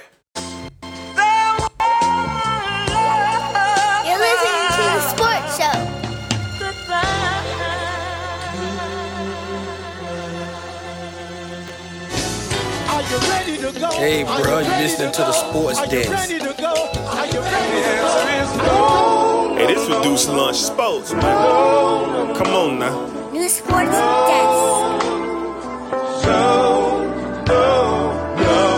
New Sports Desk.